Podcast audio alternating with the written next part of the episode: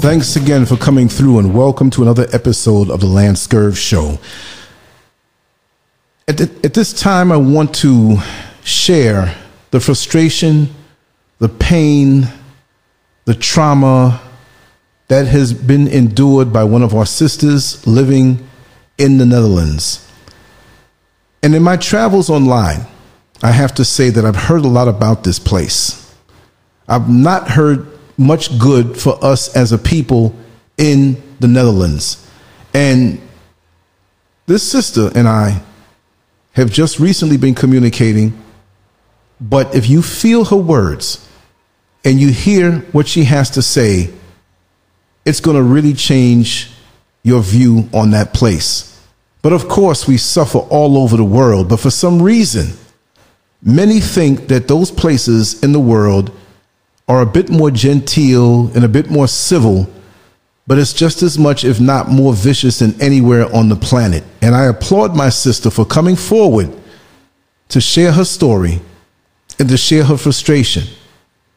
Her name is Nandi, and she's here with us, and I want to introduce you in, Sister Nandi, and welcome to the Lance Scurv Show. And I want you to start where you feel to start, and you are very effective in your communication, and I want you to let everything flow. I want you to tell the world, your story, and it's not ending here, because this is the beginning of our connection and friendship, and we're going to continue on. But there's somebody out there listening that needs to hear this, that may be going through the same thing that you're going through. And if anyone who is listening needs to communicate with Sister Nandi, you can do so through my email, scurvmedia@gmail.com. Everything is down in the description area below. Sister Nandi, welcome. And how are you tonight? Thank you, my brother, yes. Lance. Well, feeling a bit braver now that I've got someone to talk to and who can actually put it out there. But it's been a frustrating a journey, and not imagine. For lack of trying, you know. Yes. I have tried. I have reached out to almost any organization I can think of locally and internationally, but it's always the same. You talk to that one and go there and go there, and meanwhile they do know what they are doing, you know. And a lot of time, the reasons why you will not hear stories coming out from a country like the Netherlands is because the people are either broken or dying. They are dead, or I mean, it's I don't even know what I can say. I just, it's a lot. Yes. But let me just start by saying I was one of those African women doing my thing there in Africa. And as you know, matters of the heart, you cannot choose. And I will, trust me, it was not by not being conscious. I had, there are some particular people in my life I had decided there's no way, because of their history and the relationship and what I saw them doing in our own countries. You know, if you can disrespect me in my own territory, I shudder to think what you're capable of. Anyway, fell in love, took time to decide, because it was never my intention to live in the Western world. No way. I was that African girl that I was good to go, and whatever the challenges of Africa were. Yes. Mm-hmm. Anyway, took time, and I moved to the Netherlands to join my partner. Trust me when I tell you, it did not even take a week before the abuse began. Now, a lot of time I hear people saying, when women are talking about being abused, why doesn't she do this? Why doesn't she do? Let me tell you something. I'm not just any weak woman per se, and I'm not even saying women are weak. In fact, they are much stronger than I can imagine. For me, I always bow down to women. If there's one thing I don't like doing is to cross a woman. not here, not anywhere. You don't realize you're being abused. You start questioning yourself because it starts very... These are masters of abuse. So it starts with things like, for me, the first thing that like I was like, whoa, what is that? It was like maybe a day or two when we went to the supermarket.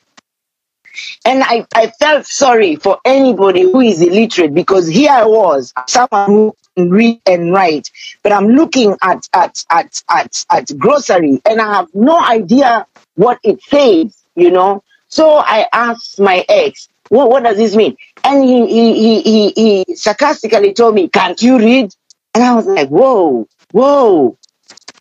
I've not been even in the country for a week. Wow. Anyway, it starts from there. Then it starts with things like being denied the foods because the foods are different, you know. And personally, I'm the kind of person that there's a lot of stuff that I don't eat for whatever reason. It started with that, denying you warm clothes. And the year I came, this year they've had a lot of snow. That year was a lot of snow.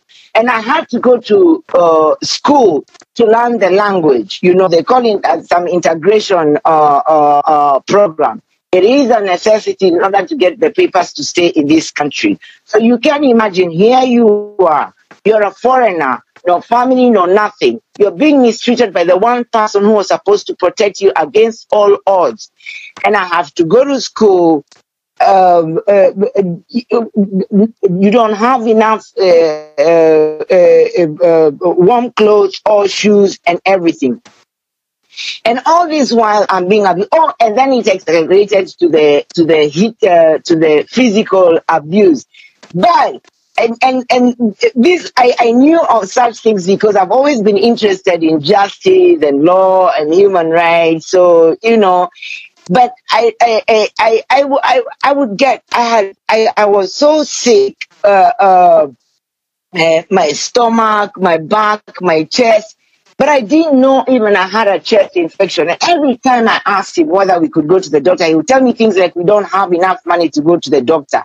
Yet I was not aware that we do have an insurance, and everybody is by law, you have to be insured in this country, you know. But it's later I realized the reason he didn't want to take me to hospital is because of course, if they have to check my chest, then that means they have to undress me to an extent. So probably those injuries and bruises are going to show. Right. Anyway, it started with him, and then he left me in a house. He actually locked me in a house and took off. It took my classmates to tell the teachers, because I will never forget that class. I've always said we were like Alibaba in the 40 thieves, you know, all 23 nationalities of us, including the teachers. We start together. We started the class together. We're going to finish together. And when I started now being unable to go to school because now I am so sick, and every time my classmates called me, I was just crying. So they said, no, now this is too much. We're going to tell the teachers. So they told the teachers, and from the teachers, they called the police and everything. I was actually arrested by the police and everything. And then when there was an organization that used to cater for foreigners or immigrants or whatever we are called, because we are given many names here. And I asked the woman who was handling me, first of all, she asked me, why did it take you so long to come here? Because we've been having your name and your file. We've been waiting for you. And we have never had somebody from your country, so we were curious to know. I said I had no idea, I had no clue that that's another thing. You withhold information, or you mislead somebody. That is a norm here. People mislead you, they withhold information, they lie to you, they mislead you, and all those wonderful things. And all that time, all this is causing you harm. And I asked her, why isn't it nobody is listening to me? You know, they're just listening to him now because he came up with all these stories. And I will never forget her words. She said something to the effect of, because he knows the system and he knows you don't. So that's why it's going the way it's going. And when the police got involved, everything. But the one thing I realized now, I realized years later, they did not want to prosecute him because by the time I came to this country, the law of the land was, you bring somebody to this country, that's nationality, so he or she automatically has to get legal staying status. And the person, because you have to be of a certain financial something, you are supposed to pay for that person. But instead, they manipulated it into a way where you get on the welfare, because now already physically my health was a mess. And nothing got better from there. Mm. So it went on like that. And meanwhile, I'm trying to figure out, there's nobody guiding you. You're just running around blindly, you know, trying to run away from trouble. But unfortunately, in a country like this, the more you run, wherever it is that you run, the worse it is for you. Eventually, if I had known or somebody had guided me, you know, I would have stayed in the house where I was registered, where he brought me. Because I remember at one of the incidents where the police were there, they turned to me and started speaking in Dutch. And I looked at them and I realized I didn't understand what they were saying. So they said, you mean all the time we were standing here talking, you had no idea what we were saying? I said, no. I'm still in school trying to learn how to say hello and all those things. And they are the ones who made this phone call to this particular organization. And I remember that woman saying, you better take care of this woman because this man does not sound like he's normal. But anyway, he traumatized me so much. And by that time, the one or two people I knew, the African, I'm trying to ask them, where can I go and everything? But they're busy, like, misleading me. So the next place that I went, and I ran away from that house to stay, not knowing that actually I should have stayed there because one of the other things he tried to do was get me deported, and the police told him that is not our work. We're not here to deport any. You brought her, so if you don't want her, you take her back where you found her, because you brought her here, you know. And the next place I ran to is now the room thing began. It's called Kama here. A room is called Kama. One of the most dangerous places for an African to be, especially an African woman, is in these Kamas. Because these Kamas, you are surrounded by criminals, rapists, murderers, pedophiles, the whole 9 yards.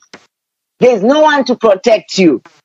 But somehow, maybe my nature, you know, I would, whatever. But there are always people trying to... there's another thing. The men in this country have this notion that every black woman is a sexual object. So when you reject people, doesn't matter how politely you do it. You know, they get very aggressive to an extent where I've been hit, I have been spat on, and whatever, just for saying no. So the place I went, the landlord of that place is a very wealthy man here. They were calling him mafia, whatever that might mean in this country. I don't know. And that was not my problem. And here I was, I'm paying already now. I'm getting money for welfare, so they are paying this and everything. And then there were these, there were some guys there that were trying like to almost force me to have sex with them. And I'm just saying, I just want to be left alone. I'm already hurting enough, you know. So it went on like that. Then I reached out to the police, and eventually the police boss of this place where I stay started communicating with me, and he started looking like he's looking and he's investigating and everything. But actually, he had his own hidden agendas. And one day, he actually tried to rape me, you know. And when I reported, you can imagine reporting a police boss to the police, you know. They just put it aside and everything. And it just went on and on and on. There's another thing they do here. I think we all know about being demonized and criminalized and everything. So they started creating about, in the Netherlands, if you ask any question, you know, you're being aggressive. And I'm just wondering, I'm being aggressive by asking me, where can I go for help? How can I stop all this pain and suffering and all this I'm going through?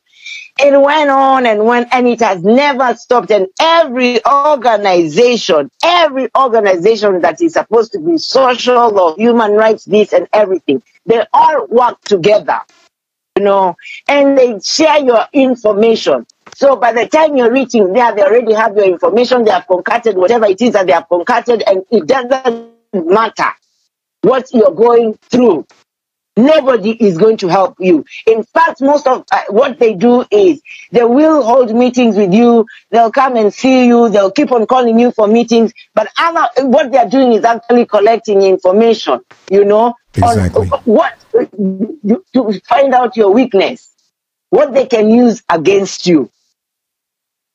I have been thrown down the stairs where I woke up in hospital in a coma by a Dutch woman.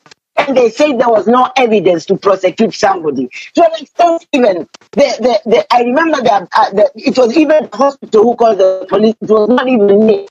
The ambulance people who took me, they said, whoever this woman prays to, whoever this woman's God is, this is a lucky woman. Because where I fell from, and I only came out with a concussion and nothing, and a broken hand. They said there was no evidence of showing. The police themselves almost broke my hand. I already had a broken hand, you know. They were so aggressive, and it's because I called them, because I was in another place. I was renting a room. This man was about 70 something. He was always surrounded by 13, 14-year-old boys. Okay, that was none of my business. But I'm wondering, you're not a father, you're not a grandfather. And then he holds his birthday party. These boys are smoking weed and taking drugs and whatever. So I called the police and I said, this is not looking good. This, it has nothing, but it's not looking good. And I'm in this house because by that time I knew what happens. You're a foreigner, you're alone. If anything goes wrong, it's always the foreigners' fault in the Netherlands. First is the African, then it is the Moroccans, then it's the Muslim, then it's the African Muslim, and so on and so forth.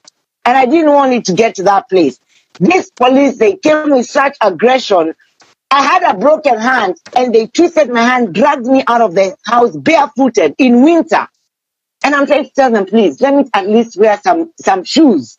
You know, and their excuse, what they told their police, is that she was being aggressive. She was a danger to us. So some of the police, because there's even one policeman till today, I will never forget his name, because that man tried to take as many statements as he could from me or for me. Tell me, that's the most I can do for you, madam. You know, I can't fight them. You know, but I will keep on. Me and my colleagues are gonna keep on writing these statements as long as we can, you know.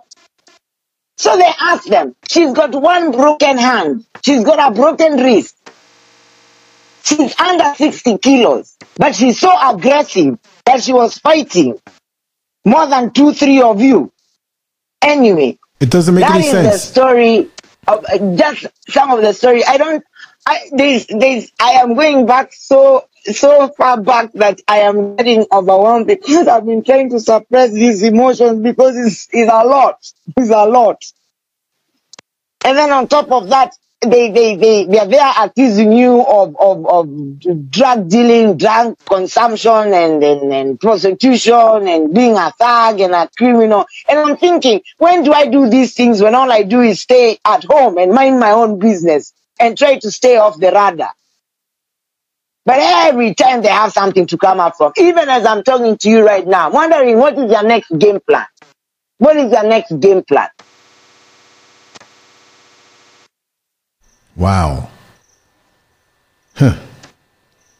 And the worst part is, you reach out to your brothers and sisters. Yes, forget about that. Sometimes I try to forgive them. I'm like, okay, but maybe it's fear that keeps people from getting involved or doing something. But when you go out and reach out to your embassy, and then there's another thing they like saying, you're either drunk or high. Let me tell you something. I wish I could. I would have been high 24/7, because you need something like that to survive in the Netherlands. Not that these people are always high 24/7. It's not a normal society. And they want to drag us to that situation. And many times I used to tell them, you destroy people like us. Maybe I would have been a plus to your society, but here you're destroying us because of my skin color. Oh, and this is another thing in the Netherlands people need to understand. It is illegal. It is a crime to call someone a racist.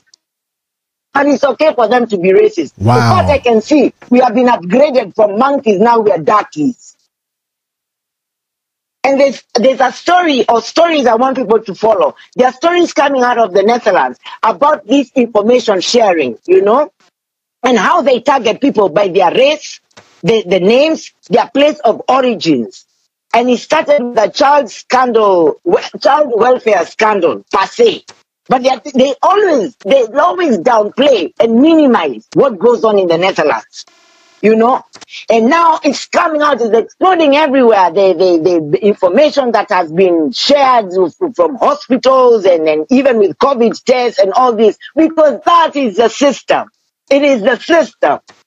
And my questions to my brothers and sisters, wherever in the world you are, I always ask people, and I'll continue asking this question, if these people are capable of doing whatever it is that they have done in South Africa or in Africa or in Asia or in the USA, what do you think they are capable of in their own country? In their own country. That's right. And you have nowhere to run, because I'm always fascinated when, even till today, like people will say, yeah, we need to reach out to, I don't know, human rights, I don't know where in Brussels. They are all the same. Half of that country, Belgium, is Belgique and the Dutch. That's why you never hear these cases. People never ask themselves, how come we never hear cases like this was coming out from the Netherlands? And I'm saying the Netherlands because that's the country. I could say other name, but I don't live in those countries. I'm talking about the country where I live in. Why don't you ever hear these cases? And it's an everyday. I even stopped trying to count how many brothers have died since I came to this country. In just a small village, I say. I call it a village because I grew up in a big city. So me, as far as I'm concerned, you're not in that caliber, it's a village. And it's not a matter of whatever. But here, they have like a dark age mentality where just minding your own business, you do not, I stopped interacting with people because I know what that brought to me. It brought me nothing but problems and pain. And my poor mom had to suffer through that. As old as I am, she had to suffer through that with me until her day.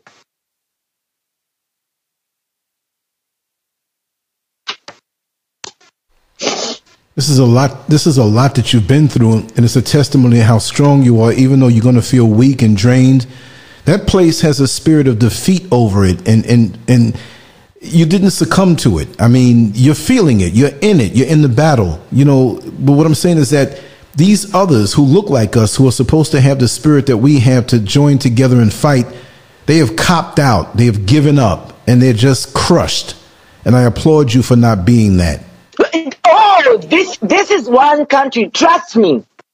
For me, and I think another thing that probably has made me keep on fighting is, I remember reading somewhere, sometimes anger can put you, because I got angry now. I couldn't hurt anymore.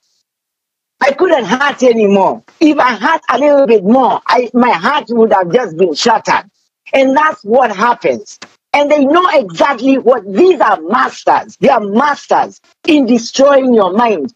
And there's one thing all of you keep on saying, as I've been watching all of you on the platform, on the Pan-African platform. There's one thing that people have to understand. Once somebody controls your mind, destroys your mind. That's it. You're done. You're done. That's exactly what they go for. And there's another thing they do here in the Netherlands. They like forcing people. They like dragging people by force. You know, whether it is pharmaceutical or whatever, they want to force you to almost all their institutes, they have been accused. And I tell people, why don't you come here and don't come here announcing who you are? You just come and just speak to me. That's the same way they do in our country. Come and speak to the people and talk to the street people and you'll hear. Yeah. They all their institutes, they drag their food and everything because they like people in a zombie kind of scenario. Personally, I told them the day I want to take drugs, I came here as a grown-up woman. I'll take drugs at my own, and I'll be a prostitute on my own terms. When and if I don't feel like.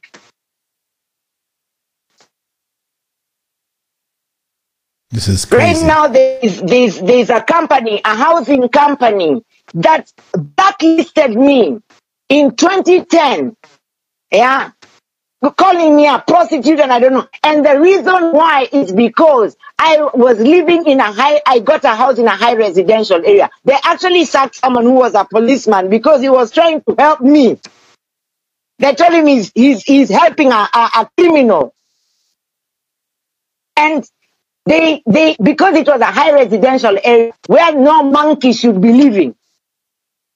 And until today, they still insist. And I always tell them, why don't you write those emails and officialize? Why do you keep on talking about it? I don't want to hear anymore on the telephone.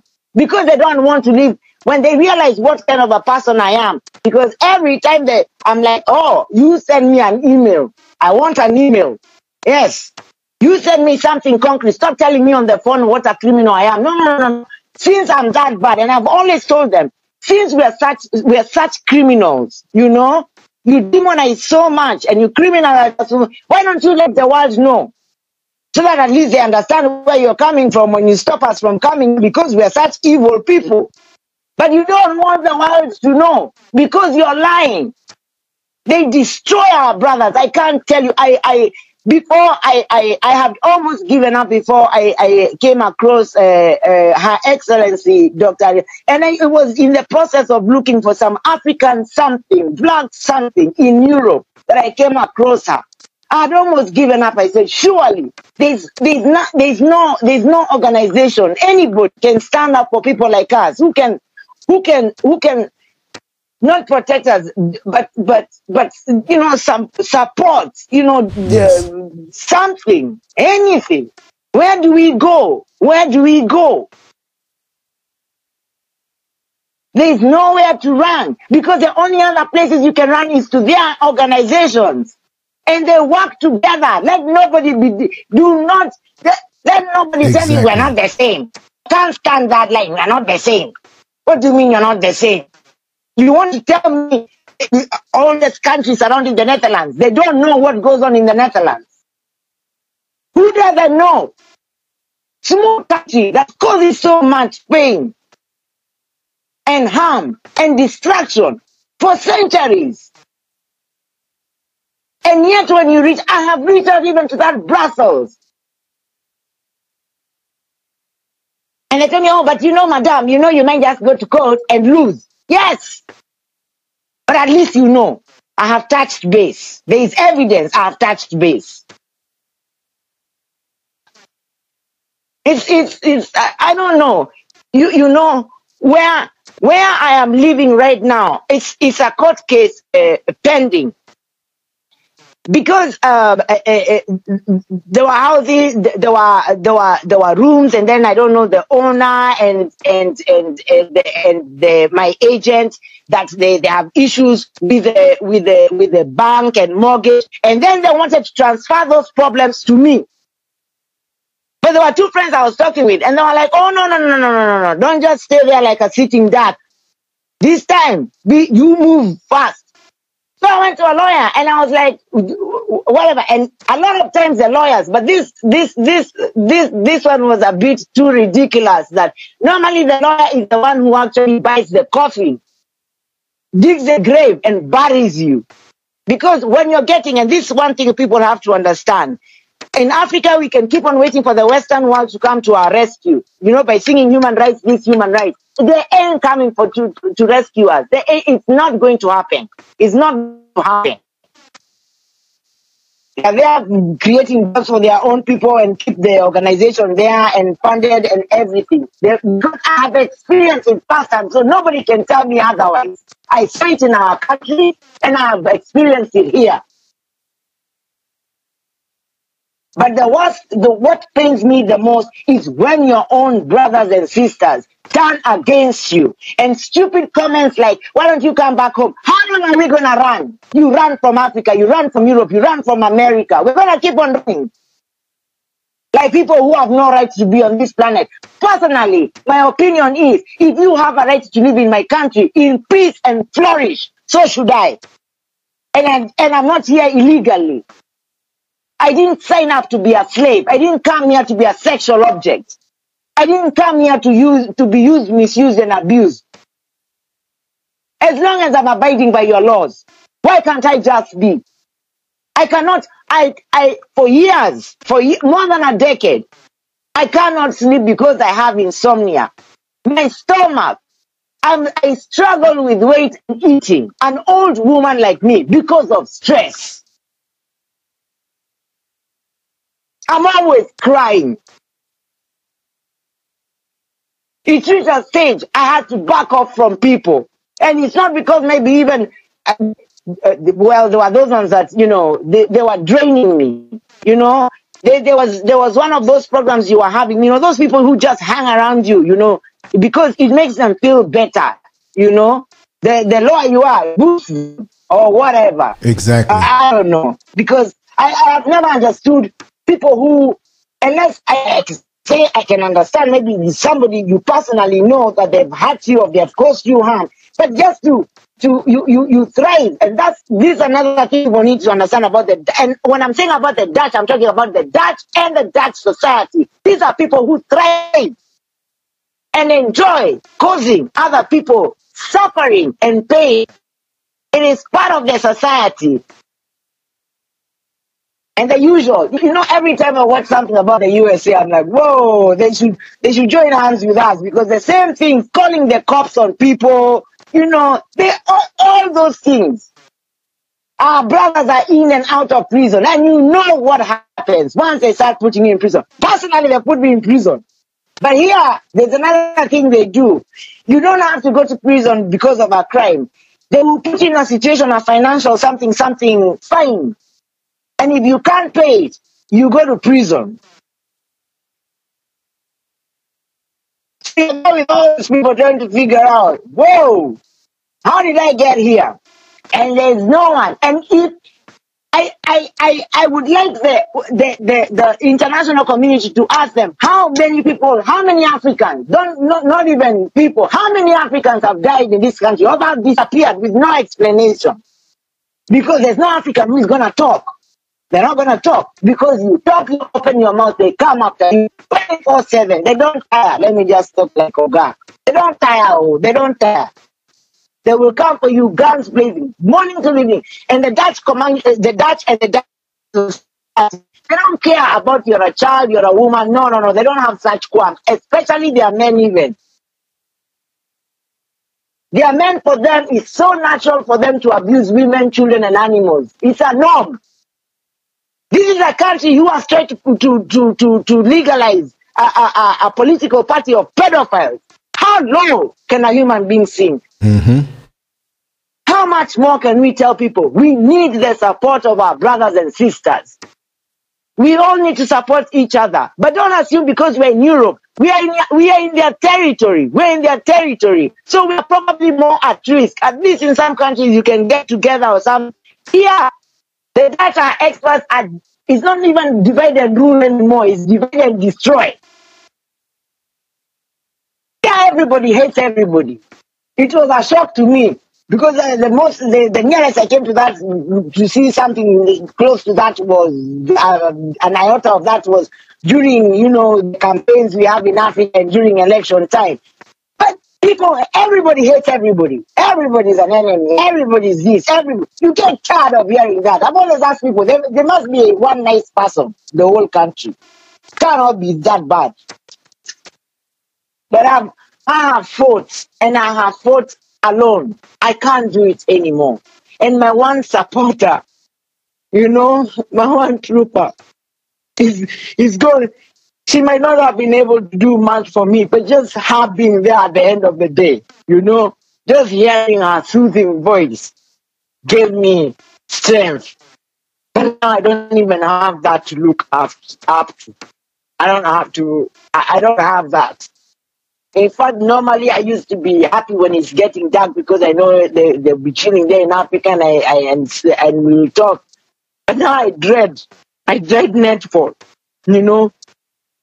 But anyway, yeah, there's a lot I have left out because it's a lot. I have to open up places that I've shut, you know.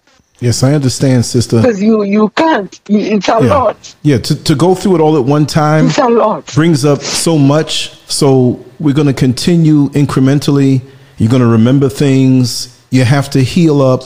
It's going to be part of a process. But in speaking out, it's almost like you're reopening the wounds again to get it out. So I understand. So like I said, you're phenomenal.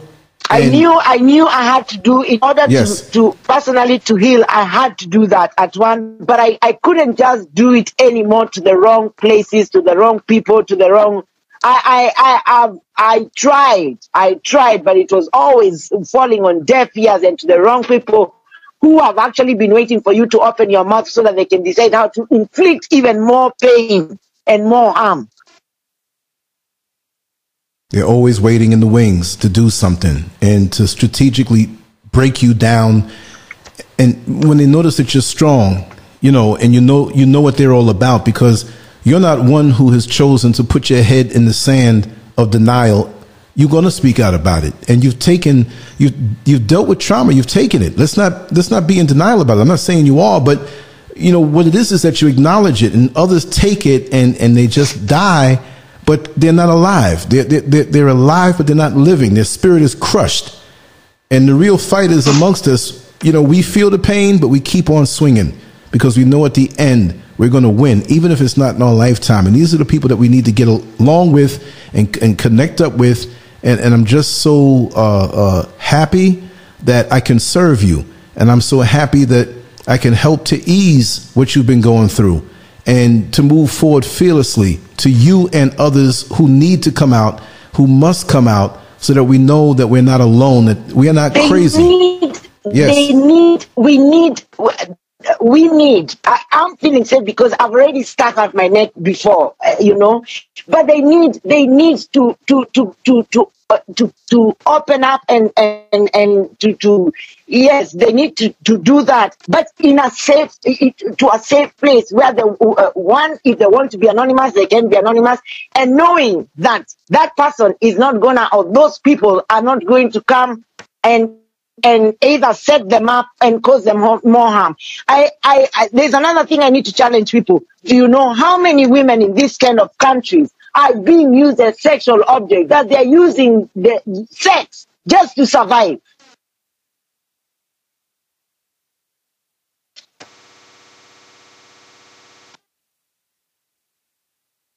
Yeah, they're sexual objects. And wow. Anyone who knows the Dutch don't pay for deadly squats. It's not in their DNA. And there's nothing, what is even more frustrating than my situation is, at least I was lucky that I had friends and relatives that who could listen for some time, but even for them it became too much. It's a lot, and that's exactly what the Dutch count on. That one, your stories don't sound credible, and at the end of the day, people will get, because they're not trained, they're not equipped to deal with this kind of issues. It's a lot. It's a lot. Listen, I know, and I've said it for years, I know I will need therapy probably for the rest of my life. There's no way I'm taking therapy in the Netherlands, because the Netherlands, if you even so much to even talk to any one of these people, the organizations that deal with this, or pretend to, and tell them the first thing they want to do is give you to medicate you, mess with your mind. That's why many people do who understand how they just telling them I want to talk. Oh, they will come, and trust me, within 5 minutes they'll be figuring out which box and what kind of pills you need. Yes. And when they say this is a drug country, trust me, they are. Pharmaceuticals and narcotics, they are masters in that. And they will try and figure out ways that you can consume it, whether you want it or not.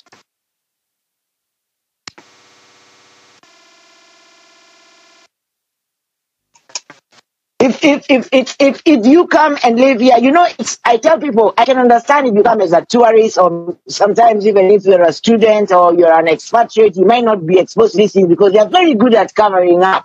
Very, very good. They make sure. I have seen them. When they know they're going to have guests in an institute, they will clear it up and sort it up, and it will be set up, and you will never, if you're on a time limit, you won't come after, you won't see this unless you know what you're looking for.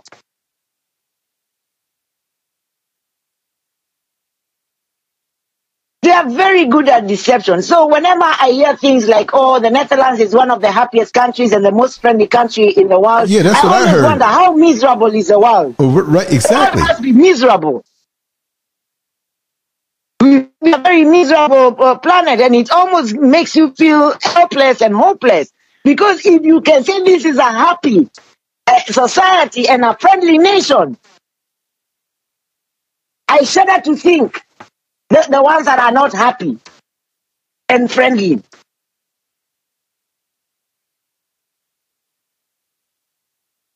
When people talk to you in this country, when they are befriending you, it's always for an agenda. These are a nation of what do you call them? You know, those animals that go hunting. Well, what do you call them? Oh, you mean like wolves? Whenever people, notice you're a stranger or whatever, yeah, they're predators. Eh? They're predatory. Yeah, they not scavengers, but you know they are hunters. They are hunters. They are always looking for a way they can have an eye. There's always an intention. Even just someone, you know, a drinker said, I don't even want someone to greet me on the street. Why are you greeting me? Normally you don't greet us. So why are you greeting me? Especially with this, one of my biggest fear, and I want people to ask me, is this COVID? Because they're going to force us in situations where they will infect us purposely. That's the Netherlands. And I have said it, and I'll keep on saying it. These are people who do not even mind putting it in your medication. Right now, my own doctor, who I've had since 2005, they have refused to give me my dose of vitamin D in the height of corona. And there's nothing I can do about it unless I go to courts. Who? To be represented by the same people who work together. These are people who share information. And they know when they're doing that, there's nothing there's nothing you can do.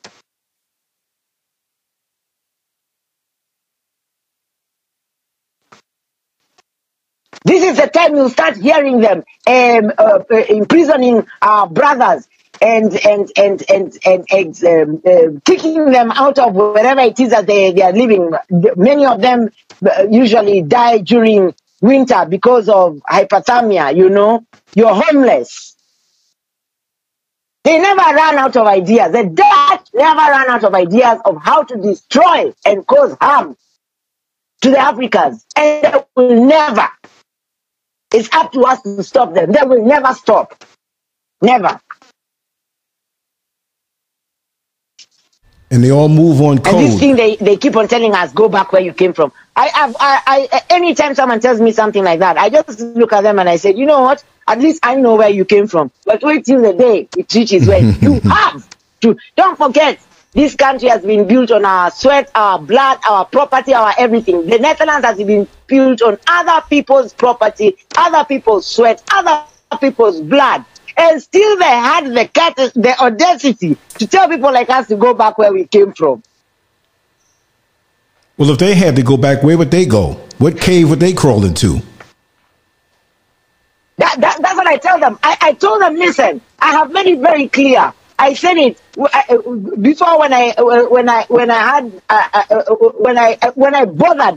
the strength, yeah, I used to tell them, listen, if every one of you leaves the African continent, I will personally, it doesn't matter whether I'm dying, I will crawl back to Africa. I will lead the exodus back to Africa. And I'll take all my African brothers and sisters with me, all of them. But as long as you're in whatever, you are not going to treat us just the way you want to. They treat us like objects. In the Netherlands, in fact, they it's I tell people, after some time, it reached a stage I couldn't be bothered by the hatred or the name calling. That is the least of your worries.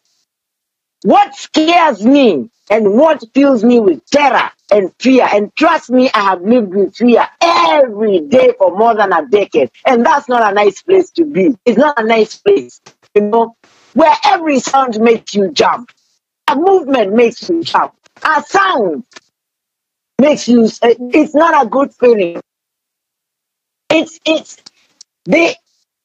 is their just not even just their concept, their maliciousness and spitefulness. Nothing is beneath these people. Nothing, including putting shit on your clothes. That's how low these people can sink. These are people who will spit on your food. They will pee on your food. I have been poisoned at least 4 times. When I say poison, when you are throwing up blood.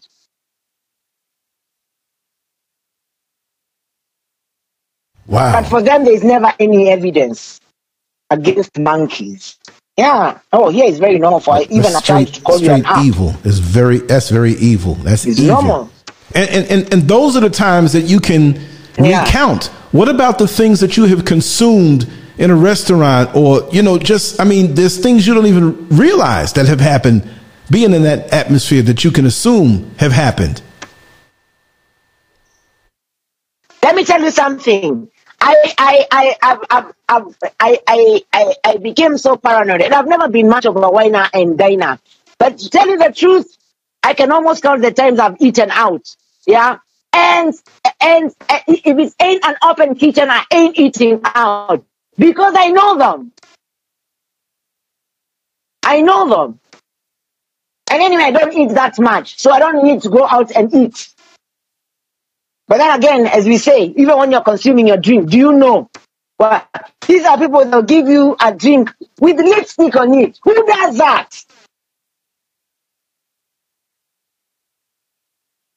And I'm not in a back street cafe. Wow. And I don't care how rich you are.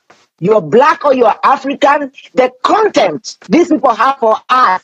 I don't know when people, the sellouts and the performing, whatever their names are called, the stooges, when you're doing deals with these people, do you actually think they respect you? It's just you have something to offer, but at the end of the day, you're a monkey as much as I am, only I don't have anything to offer them. That's the difference between me and you. Mm-hmm. Do they understand the concept these people have for us? I know it firsthand. And I tell people, in the Netherlands, you just have to give it for a woman, someone like me, you know, and this is the beauty of someone like me who, you know, you're just a normal civilian because people can't pretend around you. So you get to see them at their, you know, for what they are. You know, there's no pretending, you know, I'm not a superstar, I'm not rich, I'm one, you know, for them, I'm just another monkey. That is another object that should not who has no right to exist on this planet, let alone in their country, you know. I'm like, when you're selling out your people, you know, I can imagine when you're selling out yourself, that's another story. But when you're selling out your people, what is going on in your mind? What is going on in your mind? You know, for years, the police would ask me, why did you, because the men here bring us for their men target women like me and from Africa or Asia or wherever, you know, colored women. Because one, they know our governments don't give a damn. Yeah, they're not going to stand up for us. But normally with the Dutch, it's usually for sexual reasons or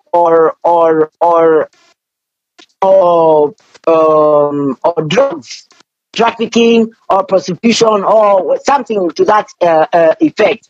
And they kept on asking me, but I told them, I don't know, because maybe he never reached that stage. I don't know what he was trying to groom. They groom you.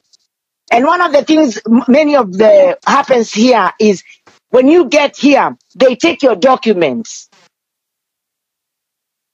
And most people, most Africans will not stand to their embassies because we know they are going to do nothing.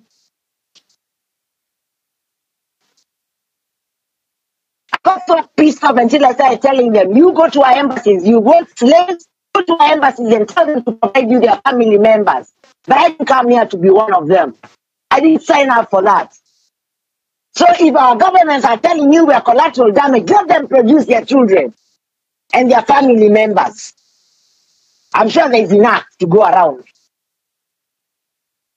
But you can't go around selling me. I don't know. I don't know whether you can feel it. There's anger, there's pain, I'm just a buffet of emotions. Well, you know, that's understandable. I have tried for years to keep my mind busy, not to go crazy. But you've done a lot, you've been through a lot, but you've done a phenomenal job on holding on to your sanity also, because those are inhumane. I mean, animals, stray animals, you know how people treat animals. Animals don't even get treated that way. And then they have it hanging over your head with the mental tension that something can happen any moment, and you don't get a break. You don't get a let up. It's not like, well, this only happens on Tuesday. This only happens on Sunday. This is from the moment you wake up until the time you go to bed, and even while you sleep. This is every day. Every day. Yes. Since 2005, I have lived in fear. In fear. I don't even know whether I can explain what that means. And every time I see a story, because I've always been interested in all these, you know, whatever. Anyway, the national ideas and whatever, documentaries and everything, or even just news. And that's another thing. I stopped watching like news because it was so depressing, especially with COVID and everything. I just thought it's gonna finish me. I don't have any more energy to watch that kind of. I can't.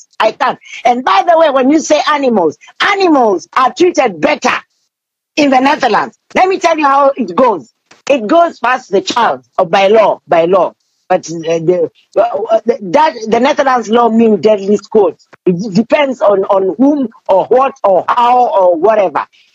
By law, it's the child, the Dutch woman, the dog and the animals, then the man, and then the miscellaneous. Yeah, the miscellaneous. That's where now they can figure out depending on the situation, you know, and everything from skin color, from place of origin, race, your religion, numbers, everything matters in the Netherlands.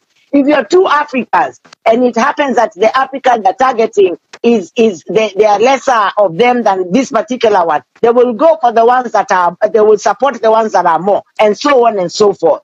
That's how it goes here.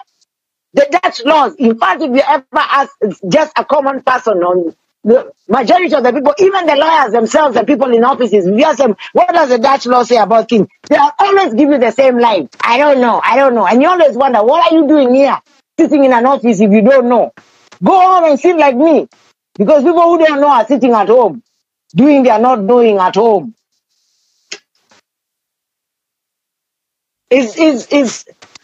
But my biggest, and what kills us is nowhere to run.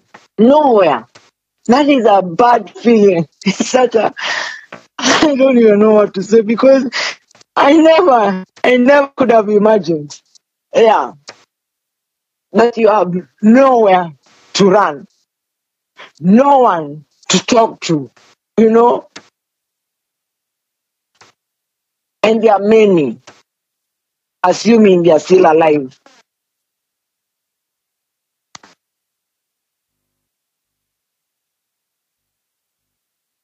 It's sad. This is just too much. One of the first things I noticed is our brothers, our African brothers, walking on the streets talking to themselves, you know? Mm-hmm. And you don't understand that because that's your first year, you know? Right. And you're wondering, until I started talking to the city boys and the what do you call them? The marginalized and whatever, you right. know? Mm-hmm. And you started learning, and I was just like, wow. I mean, this I could only have imagined in a horror movies, and I don't even watch horror movies. Well, but in that case, you don't have to. Mm-hmm.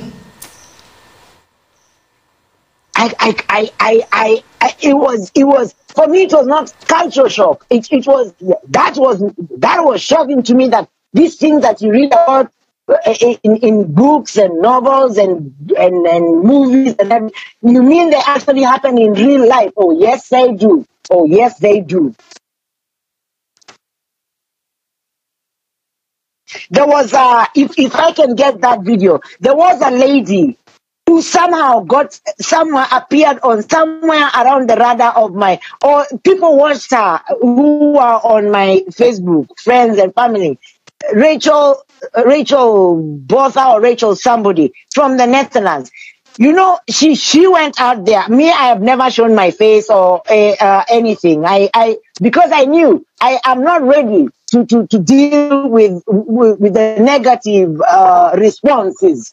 It's not I am naive enough to think, but I'm not in that place yet. But her, she got there, and the reason why I knew about her is because reached out to me and they said, "Grace, I mean, you know." It's like listening to you. It was like we were listening to you, you know? And the reason why people even started paying attention is like they were saying, and we know you don't know her, you're not anywhere near her, but she's telling a story like you have been saying for years. I said, we're many of us. We're just the two that have managed to, for whatever reason, yes, to get out there. We are many, and unfortunately, many will never be saved. But don't let all of us perish. Don't let us perish.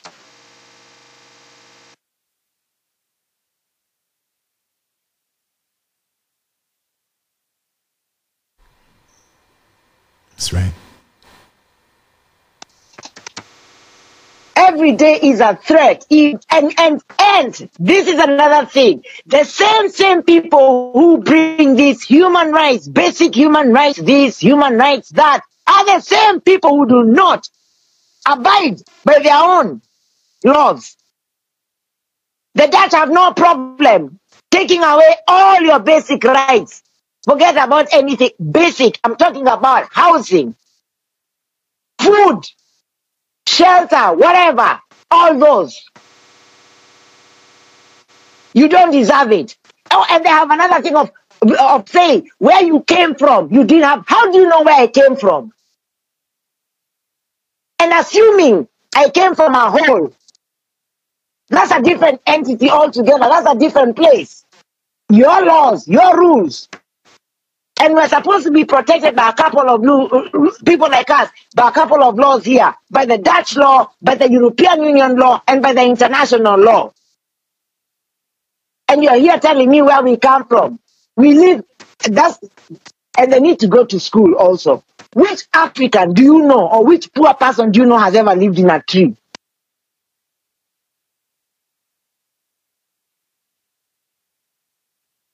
Because I did travel in my country, and I saw them all. Rich, mm-hmm. poor, middle, everything. I didn't see anybody living in a tree.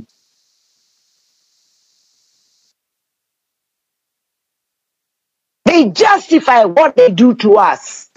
And they have normalized the abnormal. It is amazing what is normal in the Netherlands. When they say Netherlands is under, they like saying that a lot. There are some of those things you keep on hearing. You don't have to go to Korea. They complain about everything, and they keep on saying things like do normal, because it's not a normal society. And Netherlands is under. They have normalized the abnormal.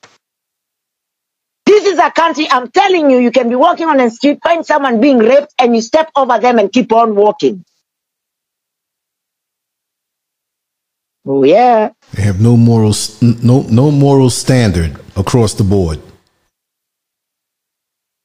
Yep. No more what?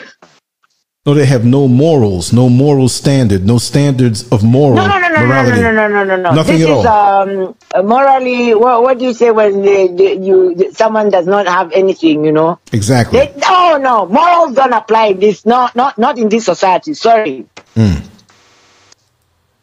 And it is, and when you're an individual, the way because of who you are, or the way you've been brought up, or both, or whatever, it is shocking. It's shocking.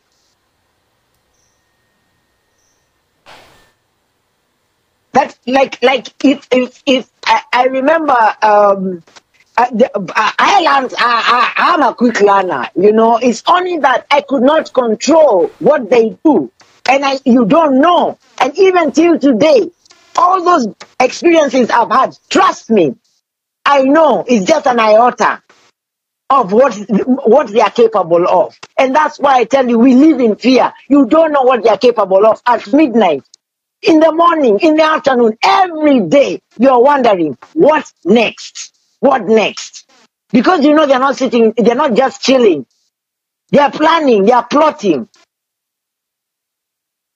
And that's another thing I will say. I need an army behind me. We need an army because they come for you as an army. Different armies for that matter.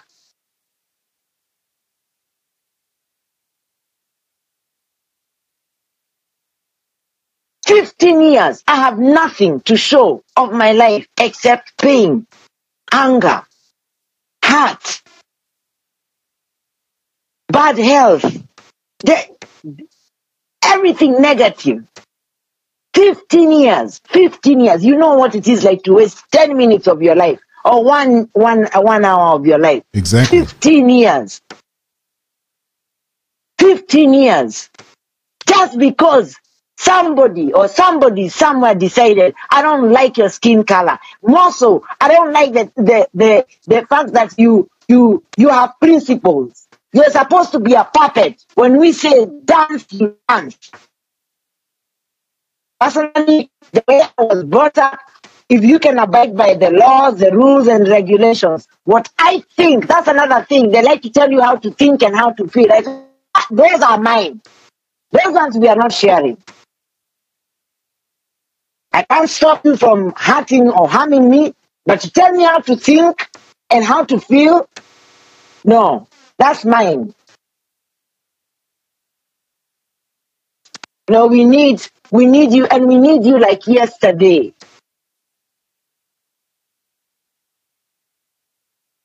We don't have the luxury, and especially with this COVID, I've always dreaded, I've always thought in my mind, because I have a lot of time. And even if you try not to go in that place, I always wondered if there's a catastrophe or something goes wrong in the Netherlands, how many Africans are gonna survive? Yeah, they're not gonna, because nobody's gonna save us, right? You think if anybody gets sick now, any African gets sick, they're leaving that hospital alive? Mm. Ain't gonna happen. Hospitals and even their own people avoid their hospitals.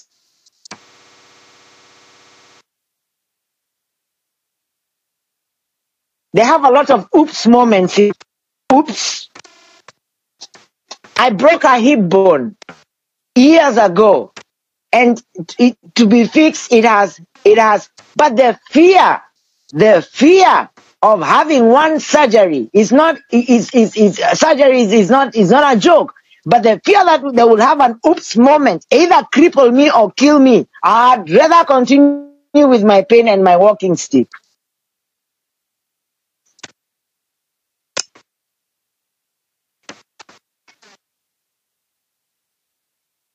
But I can't do this alone.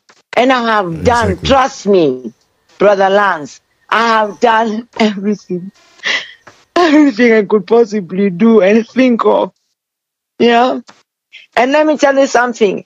They can accuse me of everything they can accuse me, but I'll tell you one thing, and for free, and I've said it. If there's anything I've ever been guilty of, is my emotions and my reactions. I've never committed a crime, not here, not in Africa, not anywhere. I don't go out looking for people. I've never been that kind. I've always been busy doing things. I got busy. But I can't. And the only thing I am looking forward to, if nobody comes to our rescue, is perishing. And you perish slowly, painfully.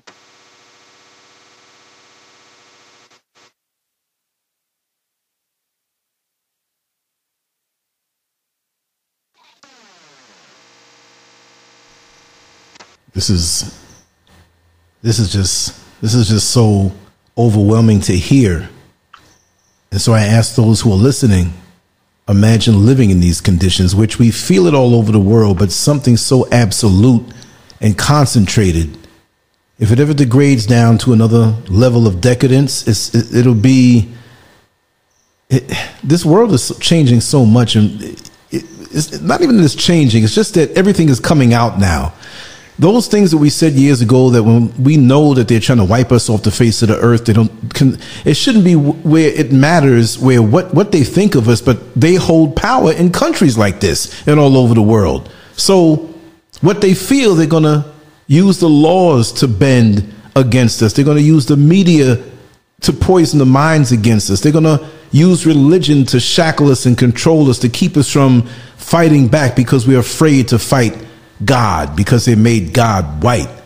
So they have us cornered in all levels, and we have to revamp ourselves. I can tell you for a fact, I know about these people. One, for some reason, they fear Africans. I don't know what, and I couldn't be bothered to know why. I'm beyond that. I've passed that. Secondly, jealousy. They ooze with it. It rains from them. They cannot understand why a woman like me, who has nothing, I told them I am one proud African. I'm going to die one, and in my next life, should there be a next life, I'll come back even darker than I am. More African than I am. If you can become more African than any African or whatever. They can't understand that, because what most Africans, they do, or black people, they are so traumatized that you start trying to be like them. I've always said, you can't be like somebody you are not. It's an impossibility. You can train from here to Timbuktu, but at the end of the day, I'll be Nandi. I can learn as many languages as I am, but I will never become Dutch.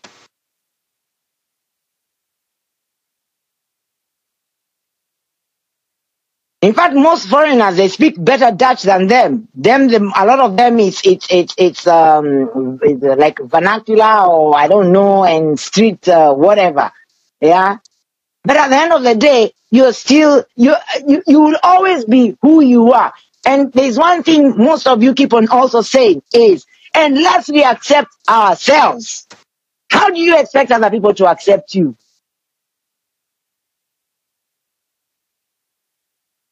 The moment there's a white person or somebody of another race around you people, you're singing like canaries, talking down on your brothers and sisters.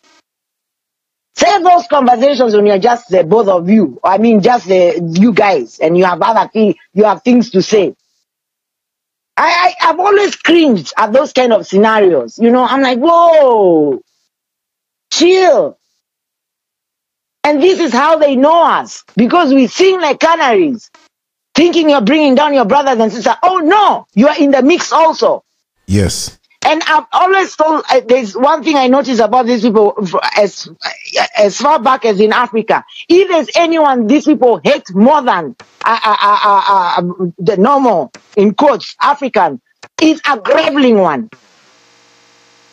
They have more contempt for you, but you think because they are singing praises to you, or giving you shiny objects or whatever it is, that is a sign of respect. No, it's sarcasm.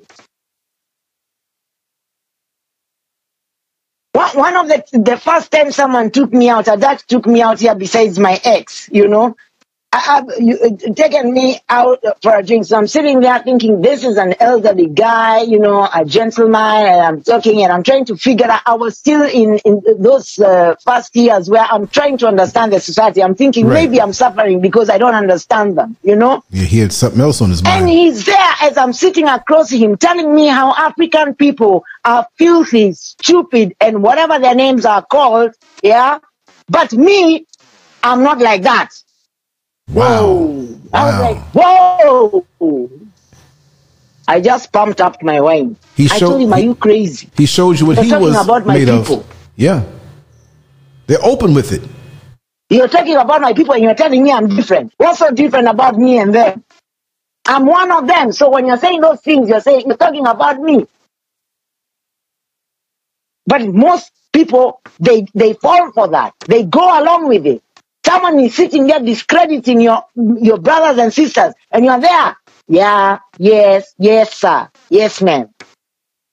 No. We're not going to have that conversation. Well, they have these conversations with you to see where you are, to gauge you, to see where you stand, and they'll see if, if you bite the bait, because... I told them, if my people are stupid, and I say it and I will say it again, if my people are stupid, I'm stupid. If my people are filthy, I'm filthy. Let's at least get on that wavelength. But you can't tell me, because you're trying to, you have an agenda by trying to make me, what do they say? Is it uplifting or upgrading or whatever? I don't even, by the way, my languages are so messed up. I can no longer speak Dutch properly. I have never been able to speak anyway. It sounds, it's an aggressive language. It sounds all the time like you're threatening people, which most of the time they are. They're threatening you. You know, no. And I told people, I remember when I came, a few of my nieces and nephews were like, oh, Auntie so-and-so, we're going to come following you. I told them, I double dare you. I double dare you. Me personally, myself, I will get you back to that Africa. Walking, swimming, or whatever it is. Go to any other country, don't come here. I tell people, yeah, come and visit and whatever. But unless you're suicidal or unless you have a backup system, don't dare. Don't dare. If anyone who knows me from back home, if you see what they have reduced me to, you will not believe I'm the same person.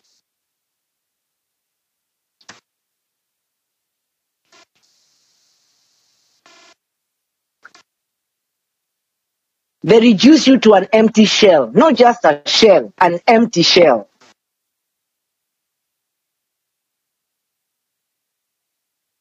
But truth be said, if I can save a few of my brothers and sisters, it will not be for nothing. The worst thing is to suffer for nothing. In my books, I didn't choose to, but it happened. But I don't want it to be for nothing. And I really don't want to perish. I don't want to suffer anymore. Yes, the challenges of life will be there. I can deal with the racism and everything. But this thing of hounding us, terrorizing us, systematic destruction and systematic whatever it is, it's too much. It's too much.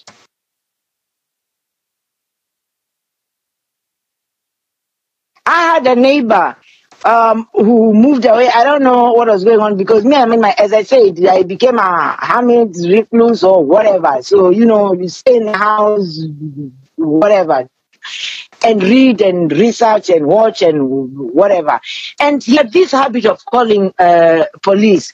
Now, I had not been to Africa for more than 12 years. So I came back, and he still did that thing after like 2 days. Let me tell you something. I came out. I said, listen, bro, I don't know what your problem is, but if you have a problem with me, but you'll never, ever call police on me again. Never. And the next time I come out of this door, I come out with a machete. Where we come from, we don't miss. And every home has a machete. And everything can be used as a machete in Africa. Don't ever.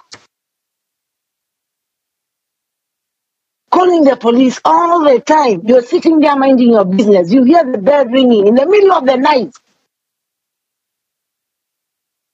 You come out, you find an entourage of police there.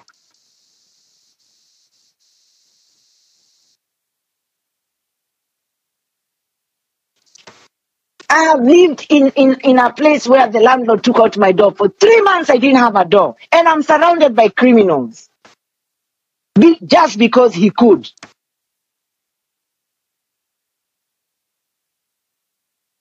You can imagine. And that's when now, even I had to switch my, like, if I was so exhausted and I needed to sleep. Because sleep has been evading me. I've been suffering from insomnia, as I said, from 2005. I wouldn't sleep at night. Ain't gonna happen. I'll try to catch some sleep at daytime, at least when there's traffic. But I'm vigilante. You're vigilant 24/7.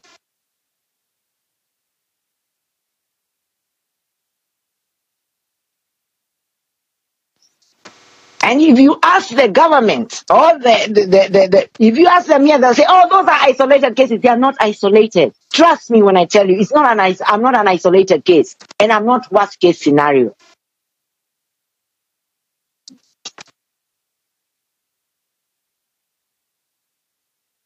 So I've always been fascinated when I see like Africans or black people coming, maybe like from the US, they say, oh, those Dutch are so nice people. Yeah, the same ones in your own country who's been doing whatever it is they've been doing to you for centuries. Exactly. You can say that again.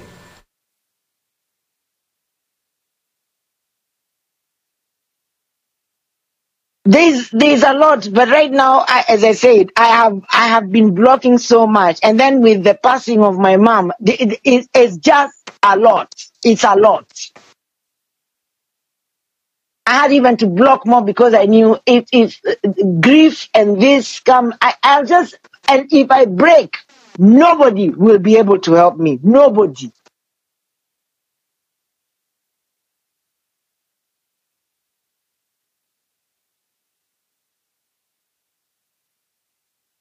I even stopped talking to family and friends. I told them I can't. I don't know. I can't make. I don't know what I can say. I'm feeling so many things that you when you're going through this so many emotions, you as much as someone wants to hear you out, you don't make sense to them because 1 minute you're crying, 1 minute you're angry, 1 minute you're ranting, 1 minute you're sad. It's a lot. It's a lot.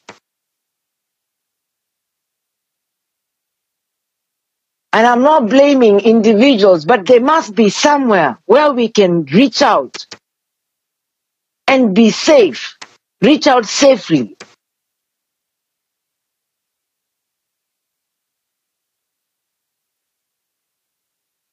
Don't be deceived by, I don't know, the Black Lives Matter here in the Netherlands. That thing, Black lives have never mattered in the Netherlands. They never will. Those are just stooges, you know, puppets of the system. You know, go there, make a bit of noise, blah, blah, blah, so that the world can see that there are some people you are represented in the Netherlands. And then none of those organizations, Amnesty International, I don't know what, all those, they're run by the Dutch and with Dutch puppets.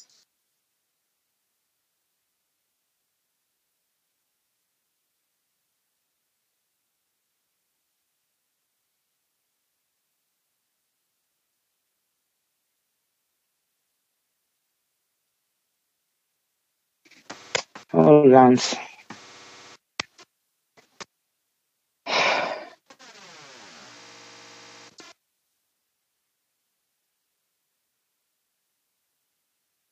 This thing was there. I keep on saying we need the support of our brothers and sisters, and more so our brothers, because a lot of us feel let down by our brothers.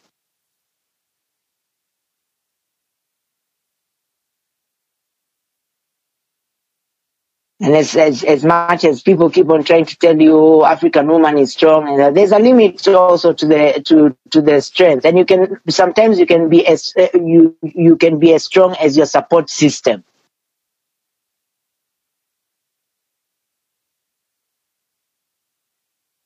But it doesn't make me feel good, not only my situation, but when I know that there are many sisters and brothers here suffering, and not everybody can speak, and they're out there being used, misused, and abused in ways.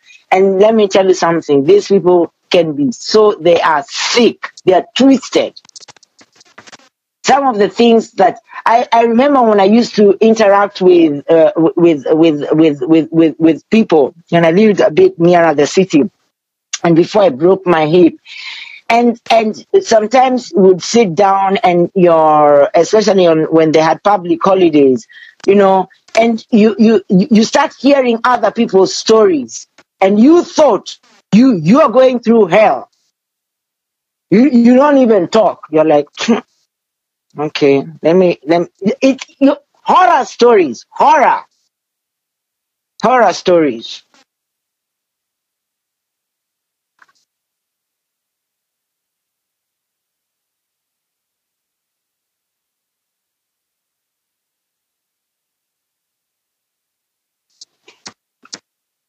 And people will avoid you because they don't want the system. If you are, including the Dutch themselves, if they realize someone is trying to help you, it's happened to me.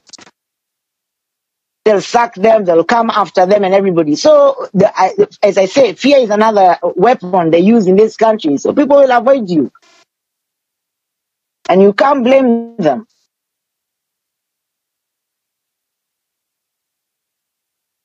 But all I want people to know, I can't walk alone anymore. I can't battle alone anymore. I don't have the energy. I don't have the will. I don't have anything. The only energy I have now is just staying alive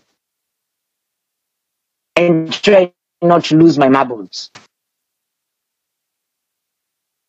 That's all. I can't do any more. And you shouldn't expect to have to do it all alone. You should have the backing of your people. Like you said, you're as strong as your support system.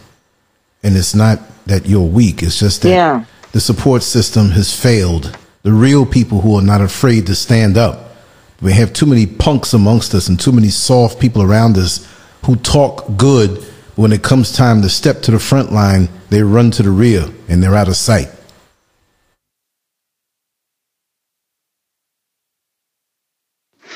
I'll give you also another example. Have you ever seen any black person or any Africa standing or talking about what goes on in the Netherlands? Have you ever seen them on an international platform or even local platform talking about what goes on in the Netherlands? They will not allow you to get there. Right. Ain't gonna happen. And trust me, even killing, they will do that. Anything to silence.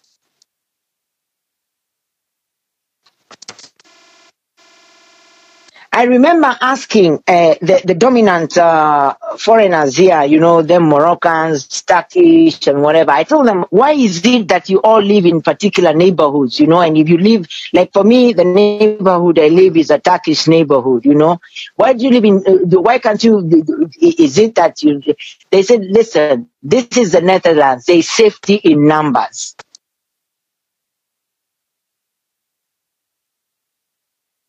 So, where does that leave someone like me?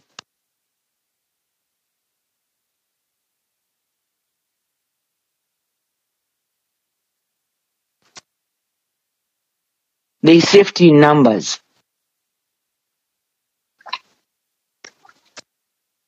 And that's common sense. Normally, that's how it works in life in general. But I'm saying here, like if it's a Turkish neighborhood, there's no way Moroccans are gonna come and live here. It's a Moroccan neighborhood. There's no way the Turkish are gonna live in a Moroccan neighborhood, you know. and so on and so forth.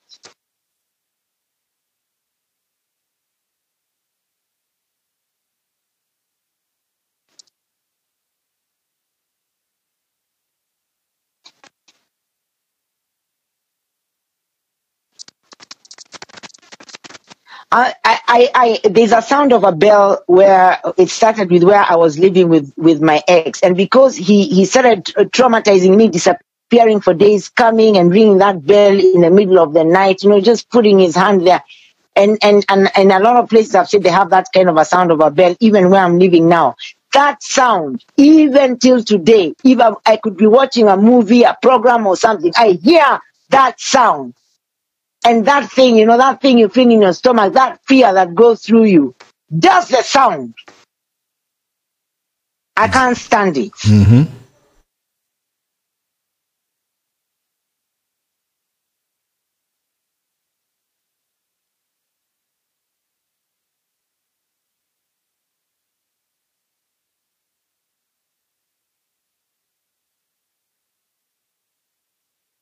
People, they grab you by force physically. They want to rape you. There is no evidence. You're poisoned. There is no evidence. Someone throws you down the stairs, puts you in a coma, breaks your arm. There is no evidence. When is there gonna be evidence? When you're dead. And even worse, these people, when they do these things, they go around bragging about them. Because they know the system. You're outnumbered. And you're the wrong race and color.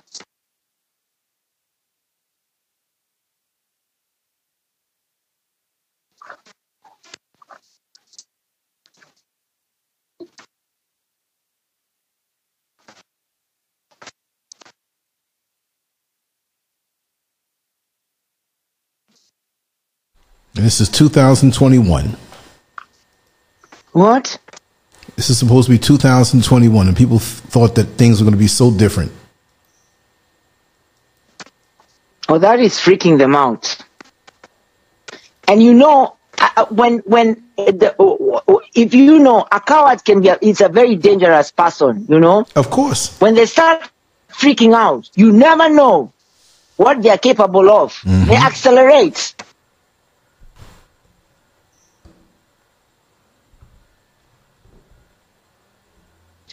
Don't think all this interference with media and everything.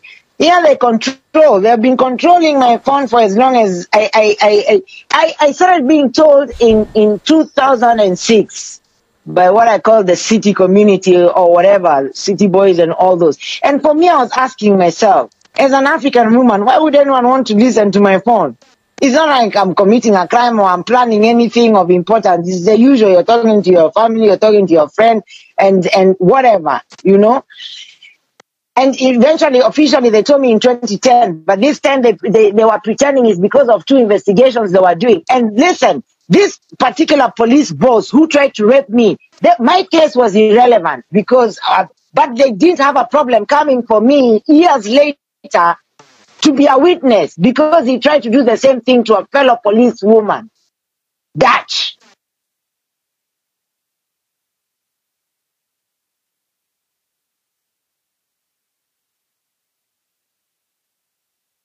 And you report them, they do not, and then they say, oh, but that happened so long time ago, the time has passed. Yes, because you play with time in the Netherlands, and you know exactly what you're doing. I don't know, they're on holiday, they're not here, they've I don't know, they've retired, resigned, I don't know what, I don't know, and what, you can't, oh...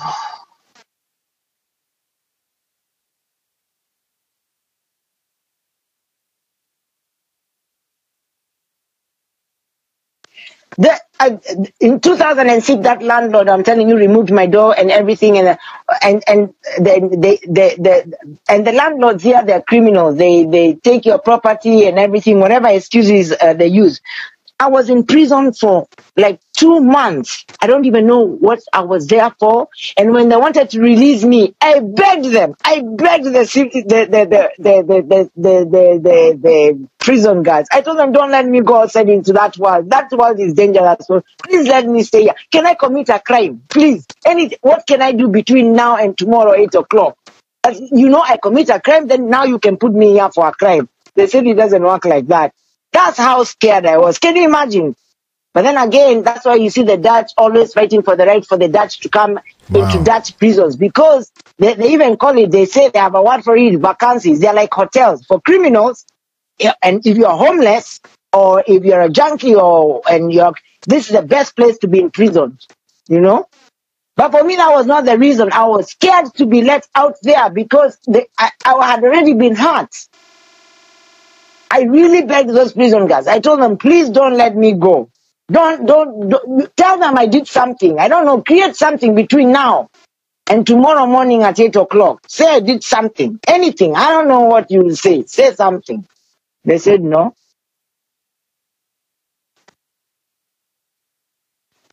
And until today, I do not know the reason why I was there. And of course, that's very illegal. But who is going to represent you? Who is going to challenge that? So a lot of times as Africans, you let things slide because you can't do much about it.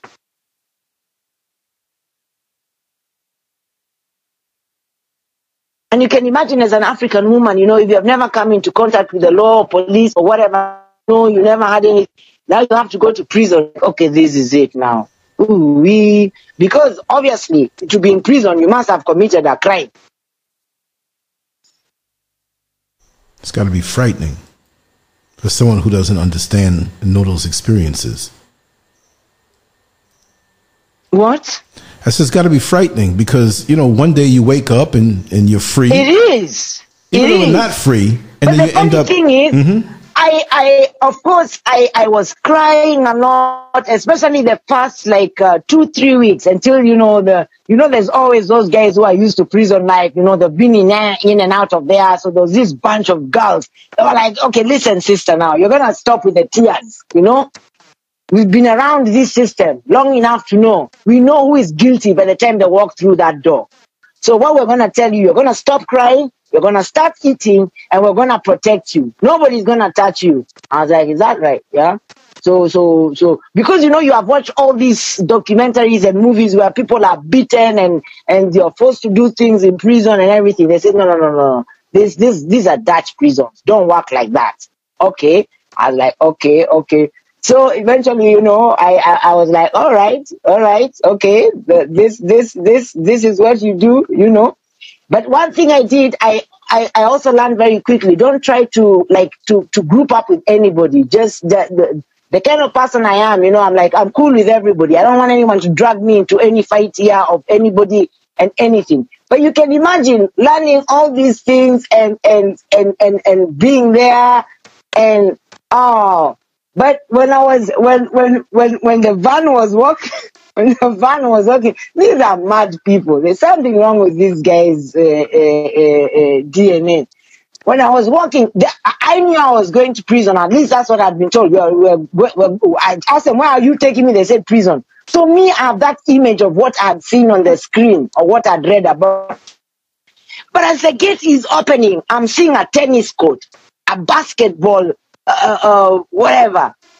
The next thing I'm waiting to see a swimming pool. So I turned to the guards when they opened the doors. I said, I thought you said you're bringing me to prison. I said, yeah, this is prison. I said, but you have a tennis court and a basketball court. Wow. They said, yes. So I said, so where's the swimming pool and the sauna? That's how crazy this country is, you know? Seriously, I was like, no. You know, they threw me off.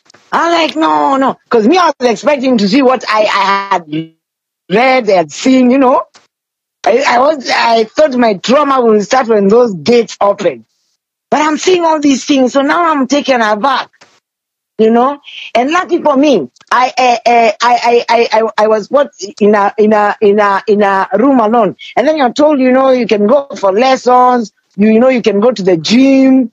Because I'm like, the gym, yeah, you know, we have gym time. I'm like, these people are messed up. That is a mess. I don't get it. But me, I told them, listen, I told people, if your freedom has never been taken, don't take it for granted, because I don't care whether it's a 5-star hotel. And I've said it many times. For you people, because you're criminals by DNA, yeah, for you it's vacancy. It's hotel. Yeah? But if I'm not a criminal, I don't want to be locked up. I don't care whether your walls are heated and everything is automated and I don't know, sensor this, sensor that. You can play tennis and go to the gym. I'm not interested in all that.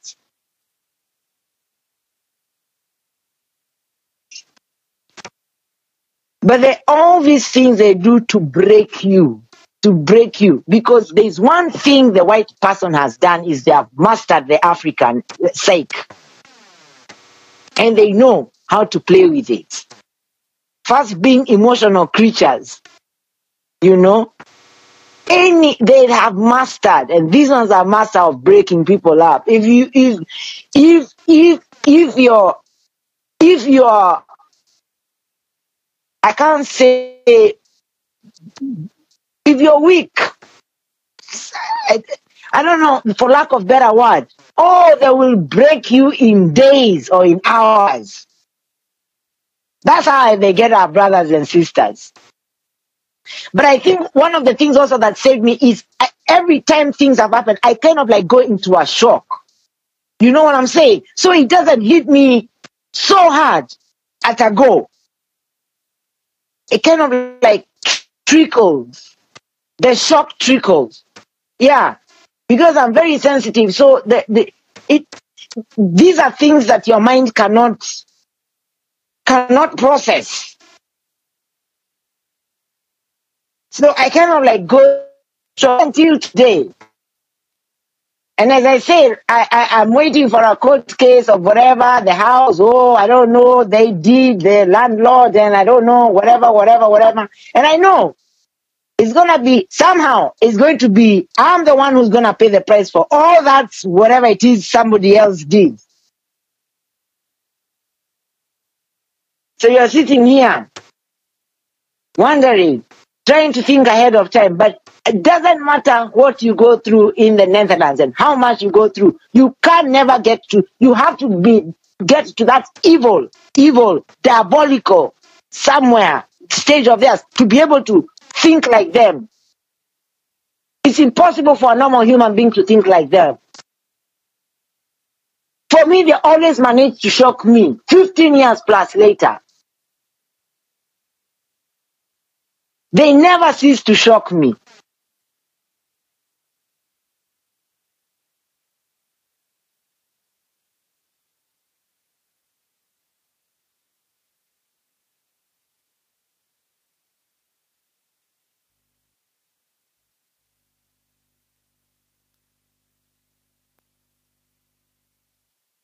They send thugs to your house, you know, people ringing your bell. In like at 2 o'clock in the morning to harass you, and you're a woman alone, and who will know what happened to you? I'm here in this country without family or a partner, and even the 1-2 friends I have, they're nowhere near me. So if something happens to me, who will know?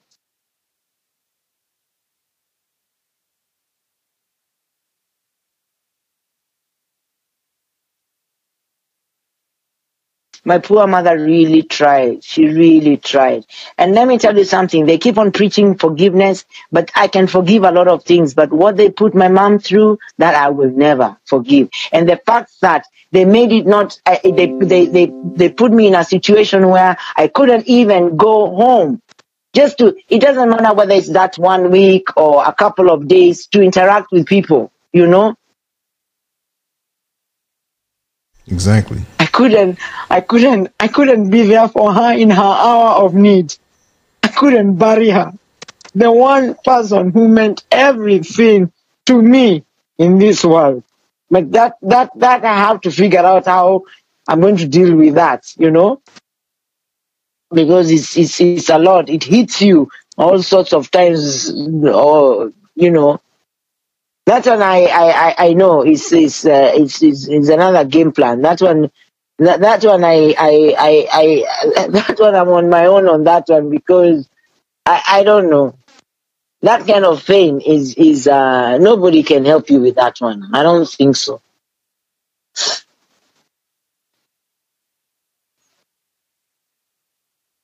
But we really need your support. We need to address this. And yes. When Dr. Susan called me Tata, I was talking to her. I talked to her, and I was asking her, does she know all these guests that have appeared? Isn't there anyone who is in Europe, this part of Europe, not in the UK, because UK now is also another scenario, although we all have to to work together and support each other. Right. But in this part of the world, I have researched, I have Googled, I'm telling you, since 2005 and 2006, I've been looking. I can't find even one African human rights lawyer. One. Wow. One. By the time I came across Her Excellency Doctor Arikana. I've been looking anything, an African organization that actually of substance, something that stands or not in this part of Europe.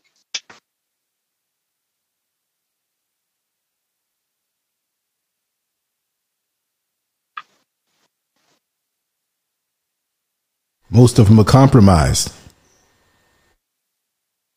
What? No, I said most of them are compromised. They can't go but so far. Oh, yeah. Yeah, they're compromised and they're scared, and they sold out, most of them.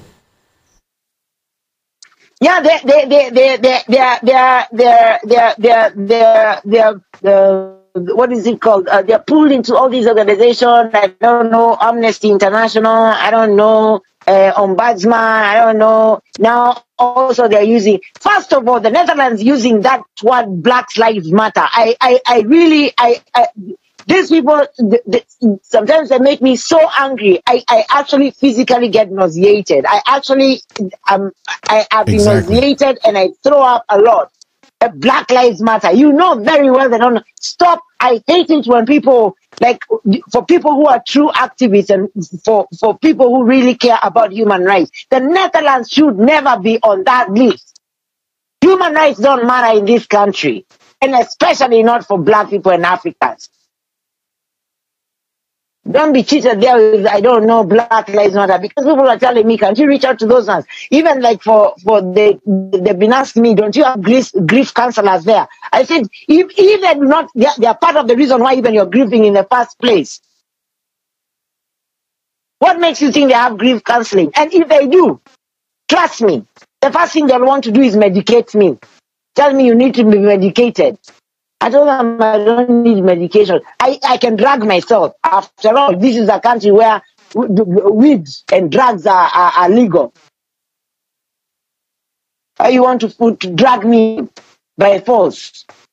I mean, at least know what I'm consuming, when and if I decide to.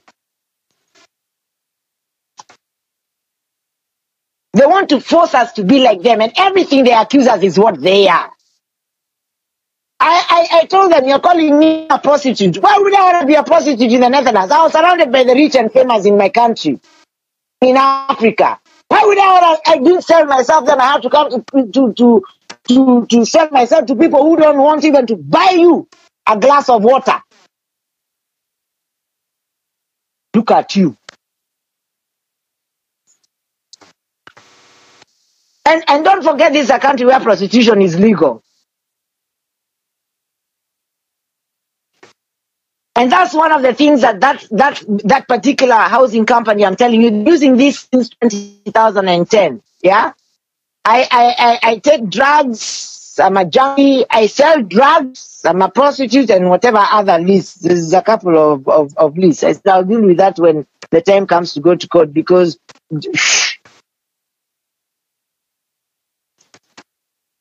and because it's a powerful company, they kind of like own most of the renting whatever here, you know, and they have some connection in Belgique. I've never really understood what those connections are in Belgium, yeah. So, and in the Netherlands, that people ask me, why do they do these things besides hate and whatever? Because they can. Yes, and they will tell you on your face, because we can. Anything in the Netherlands you can do and get away with, they will do it.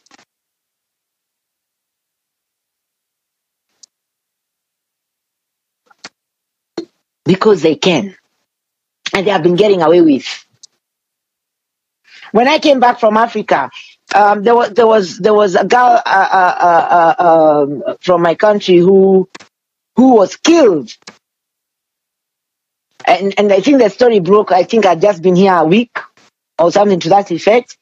And the reason why people even knew about that is because her sister hit the social media, you know. So it went round. Oh, and this was the Dutch version.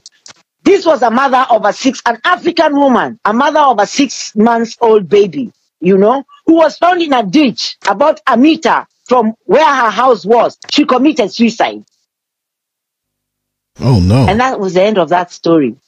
Because the family was asking for her body.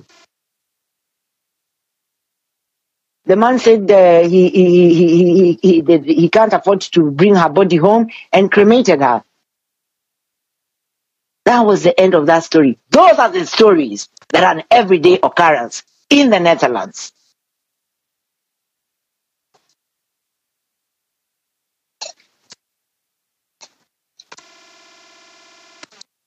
In the Netherlands, I can die now, and in an hour's time, I've already been cremated.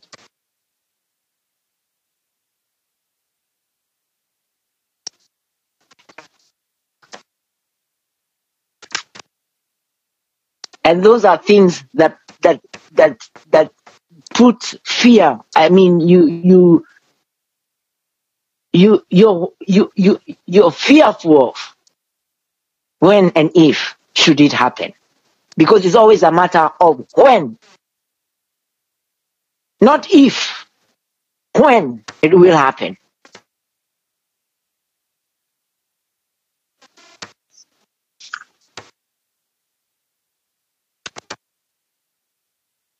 If you notice, when they had the influx of Syrian refugees, you notice there were particular countries these Syrians were demanding to go as refugees. The Netherlands was not one of them. Because this was a young generation with social media and everything. And these people, they group together, they stand together, they text each other. You know what I'm saying? Like here, they would like to touch them, but they can't, because they have their mosques, they have their whatever organizations.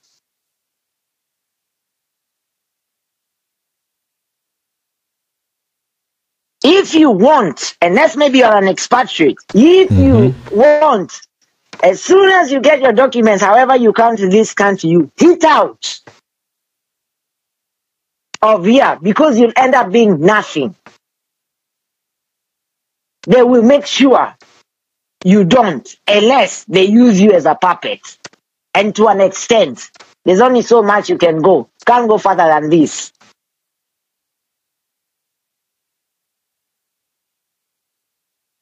But for me, when I think of how they destroy us, and the pain and suffering, and they're getting away with, and on top of that, turning it like it's our fault, that angers me. That angers me. It enrages me. And I told them, listen, this time, stop accusing us of being aggressive and whatever it is. I am owning that angry woman. I am an angry African woman, a very angry African woman. In fact, let me take it a level higher. I'm a livid angry woman. I'm beyond angry. Angry is too mild for me. Take away my 15 years of my life, you destroy my health, you destroy my life, you take away the chance of me of being a wife and a mother. And you're still there, still ranting and raving. And criminalizing us and demonizing us, left, right, and center. I'm livid. Amongst many emotions I'm going through, I'm angry. And not just for me.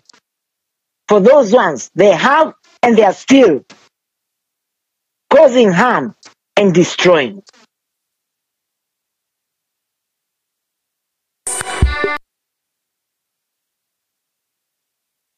There's been riots in Dutch prisons because they, and you know the majority of prisons, and especially I hear, yeah, there'll be colored people, you know.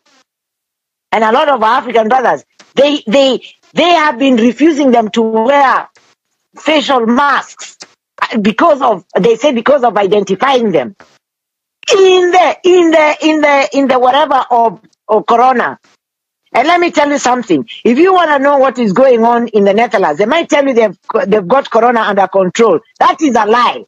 You just have to, why is they keep on extending curfew? The Dutch never, don't ever underestimate them. They never do anything as a by the way. Everything is a setup, purposely and by design. Everything the Dutch do. And I tell people, even a baby, even a dog, when it barks at you as a black person, that is not a mistake. That's by design. That dog probably is being made to chew on black dolls at home. Don't ever take anything for granted with these people. So you're there insisting that because you need to identify people in a prison, they should not wear masks. In prison.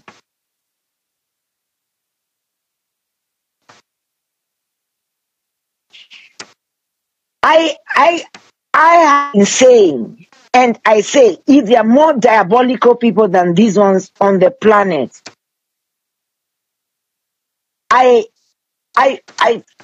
keep on feeling a sense of hopelessness, you know, because it's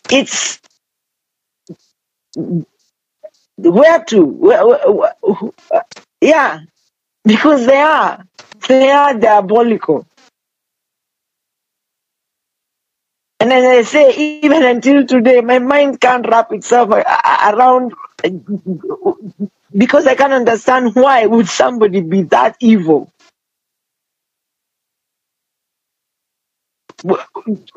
I don't know. I don't know. In fact, it's, if you keep on asking why in this country, the people will keep on telling you, I ask why, and you keep on hearing the same ask. Don't ask why. That's the way it is. Yeah, you'll be told on your face, officially, unofficially, by the society, by the system, by the government officials, everybody will tell you that. Don't ask why. That's the way it is.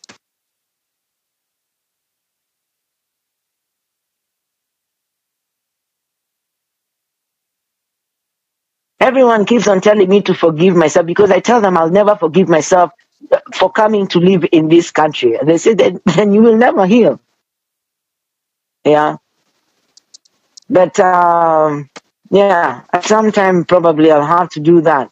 But, and as I say, you know, when you're in love, you know, and I tell people never say never, because there are some people that I've shown in my life, that's being on top of that list that no way I can ever, one, have a relationship or fall in love. Used to avoid them like plague in my country, you know. There. This young fella fall in love, and they say the rest is history. But people have to stop asking the questions that why are they there. It doesn't matter why we are here. Whether it is, they hear the left calling people Aziz Zookers. Aziz Zooker is an asylum seeker. An asylum seeker deserves, is not a human being. They deserve to suffer. I said, first of all, in case you're as ignorant as you are, actually an asylum seeker, by international laws, they are more protected than you are. So it doesn't matter whether people are Aziz Zookers, they were looking for greener pastures, they came here as partners or whatever they came here as. No one deserves to be treated inhuman.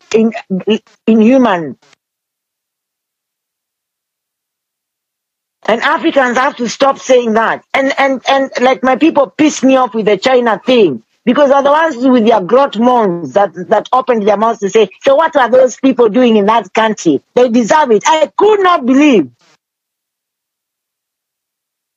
And then I'd already, and that's when, Her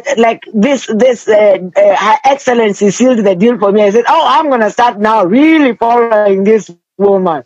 Because I had come across before that, but when, the way she dealt with that China thing and that open letter, official letter, I was just like, this woman, I'm loving this woman. I have been waiting.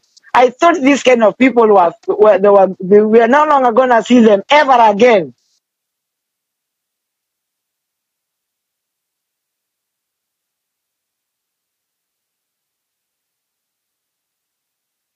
But we need help in this Europe. We need it. People think because they tell you they are civilized, because they've got bling bling going on and concrete going on and organized concrete and everything.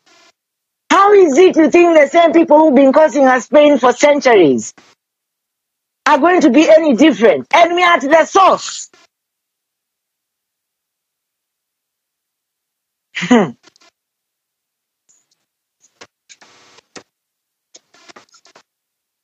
And this thing of then come back home. We don't all have to come rushing back home. We can all apply ourselves wherever it is we are. That is not a solution. For how long are Africans gonna run? That is not a solution. We should feel safe wherever in the world we are, just the same way they have felt safe in our continent. We all don't have to cluster in Africa. People can apply themselves in the US, they can apply themselves in Europe, in Asia, in China, whatever.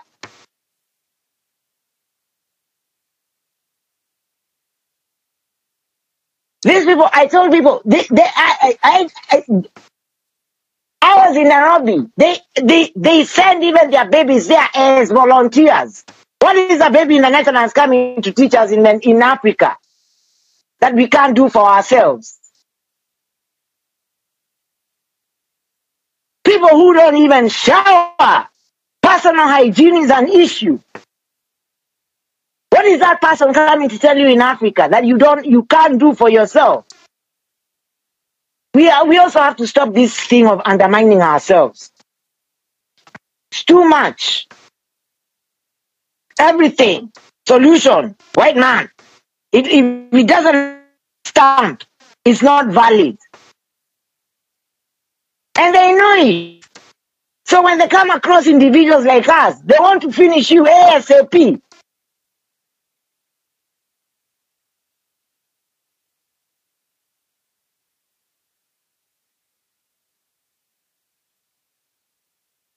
And they do it because they know they can compromise.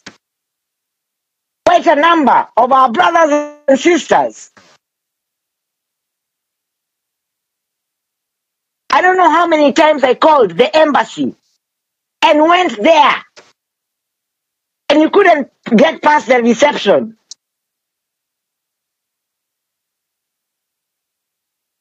Because the people who are coming to the embassy, those are troublemakers.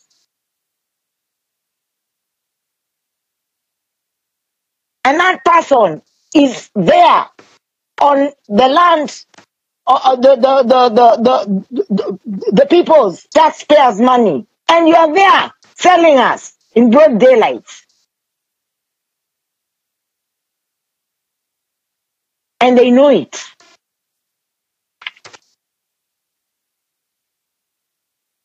That's one of the reasons I'm following people like you and all of you here, because you're standing up wherever it is that you are, against all odds. And people have to understand, it's not easy. You know, whenever, sometimes I read some of the comments, or when you're holding your shows and somebody who has nothing better to do just comes over there and just brings with them that negative energy, makes comments. Mm-hmm. Like exactly. Someone who has got is mentally challenged. I'm like, if you don't like what that person is doing, there's millions of other people you can follow. Exactly. You don't like what they are saying. Millions of other people you can follow. That is your opinion. It might not be yours. So Google, if you don't like what their opinion is, go look for one which is similar or same as yours. Tired of those kind of nonsense. Because when people do things like that, when people generally, people like us want to reach out to people like you who are influencers, you know, you're kind of like, whoa, maybe it's just another one of them. Mm-hmm. I've personally ruled by that kind of principle, you know, even before social media. Sometimes if you don't have anything positive to say or something nice to say, just don't say it. Just chill, relax. Seriously. Every time someone tries to say something or trying to either educate or give their opinion, there's always one of your own jumping into the DM, into the bandwagon, and invited to challenge.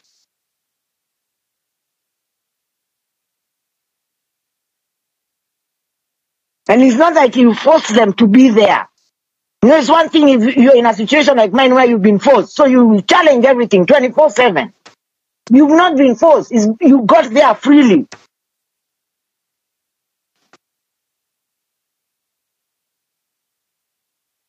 Me, I've been watching you guys, I've been following you. I need the support of brothers like you and sisters like you, you know.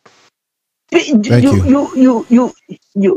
goals, your mission, you're en route to, you're heading somewhere, you want to go somewhere, and you're taking us with you. We're going together, you know what I'm saying?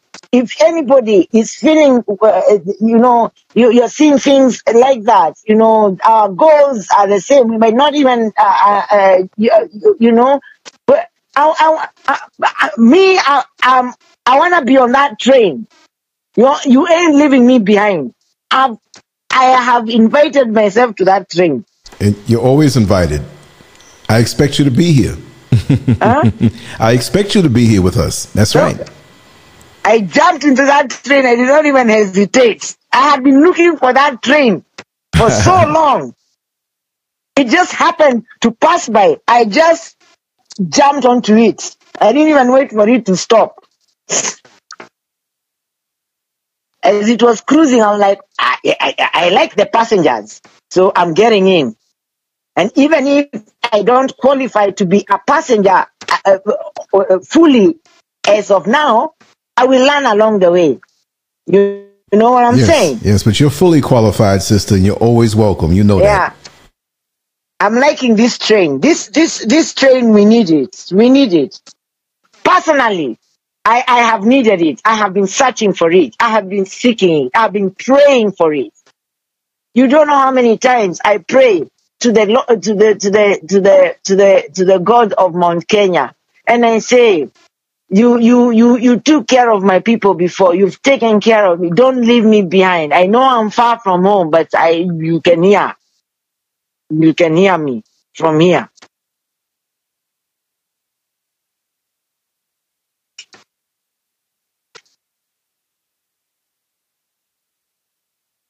And Another thing that has been killing me is that spirituality. I don't want them to take that from me. I want it. And I'm seeing there's a lot of spirituality going, African spirituality going on there. And I'm thinking, yeah. I want some of that to rub onto me.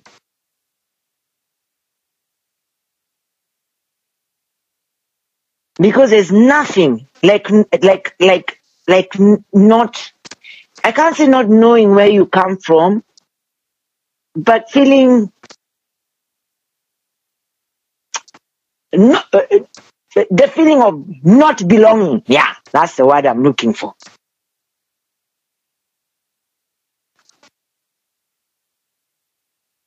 We don't belong here, but that's okay. I knew I don't belong even when I was coming. But is this hounding, this everyday terrorism, that's too much. That's too much. Thank God I came here as an old woman, so I already knew who I was and where I came from. So names can't break me.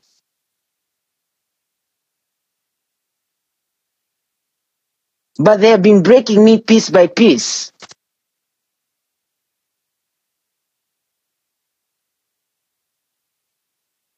But I'm gonna stand here. If I'm the one African, or we're gonna be two of us who are gonna stand here and fight for the sisters here with their support, we're gonna stand here. Yeah.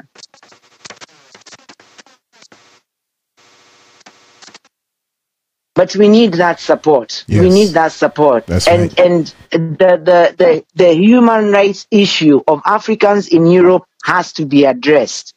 Well, we are part of that Pan-African something.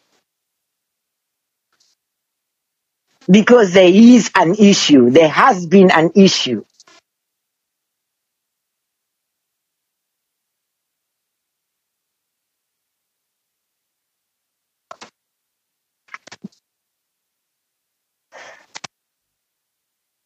It's a very deep issue.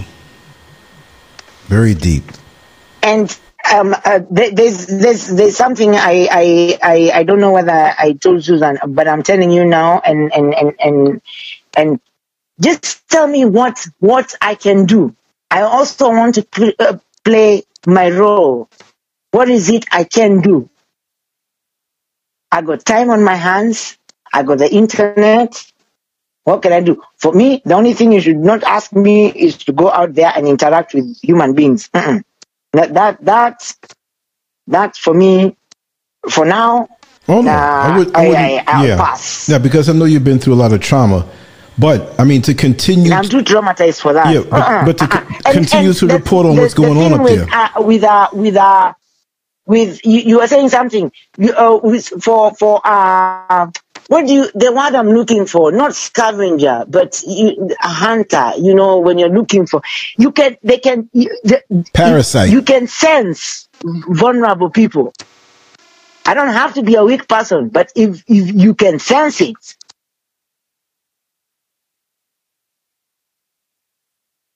you can sense it. You can sense when somebody is weak and vulnerable, and this society thrives on that.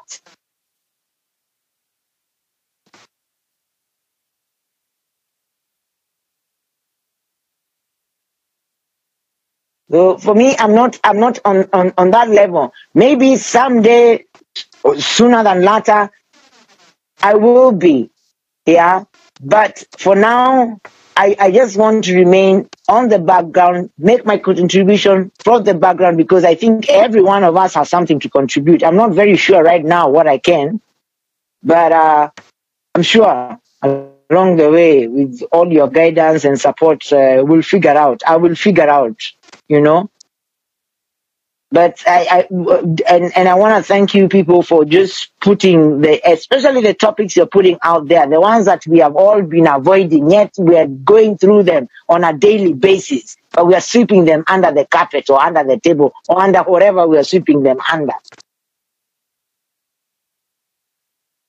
We have to face these things. Pulling an ostrich move. is not going to work. And here, where experts are doing that, this is a country of ostriches. It's my head is in the in the sand or in the soil or wherever it is under. It ain't happening.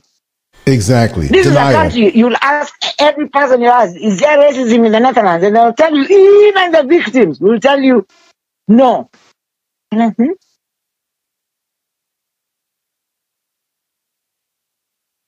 And even more scary, the victims, they become victimizers.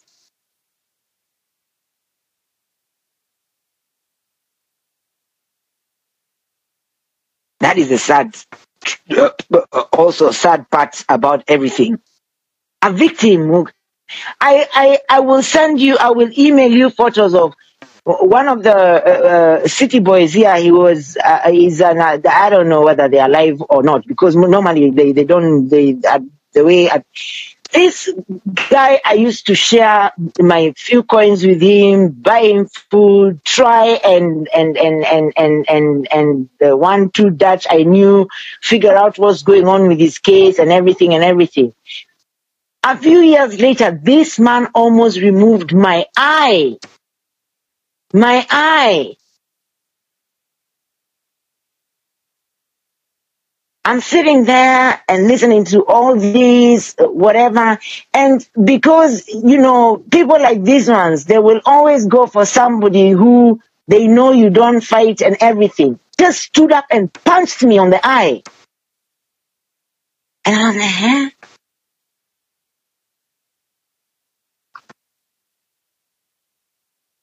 Somebody who have given a place to sleep when nobody would give him anywhere to sleep. Every organization, every institute that takes care of homeless people, he was banned from them. And I told him, my brother, you can't sleep on the streets, especially not during winter.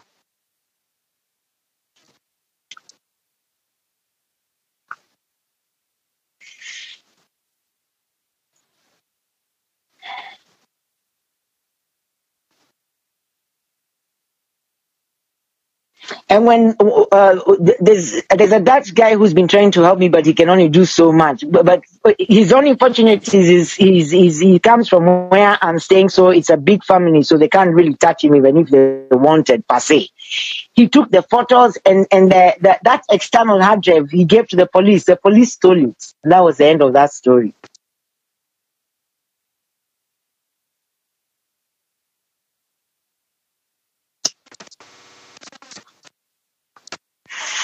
Even till now, he's still trying to struggle to help me. Like he has said, you know, if you can't, because a lot of times I'm in a lot of pain and whatever, and also I'm scared to go out, you know, with this corona and whatever. And not that it will make that difference by my presence in courts anyway. Whatever decisions they have made, yeah, it will be still so. But he's offered to go to court for me on the 18th of this whatever. But he said it's because he was there with me when I was getting this place. He knows what has been going on and whatever. So that's what it has been reduced to. He said, because I'm Dutch, they will listen to me. Wow. Okay. But he cannot do much about the verdict or whatever it is that they're intending to do. And this is another fear of being rendered homeless again. Not because you're not paying, not because you have done anything wrong, or, but just because they can. And destabilizing you is one of their tools.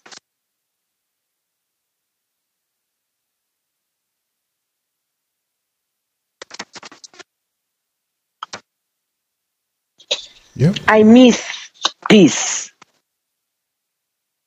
I've forgotten what it is like to have peace.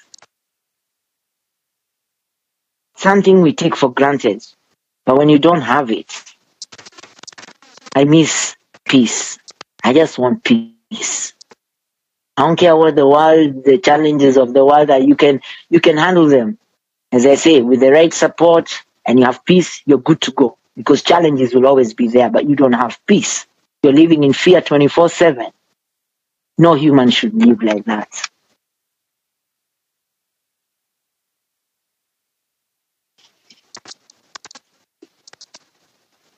And I'm asking my brothers to step up.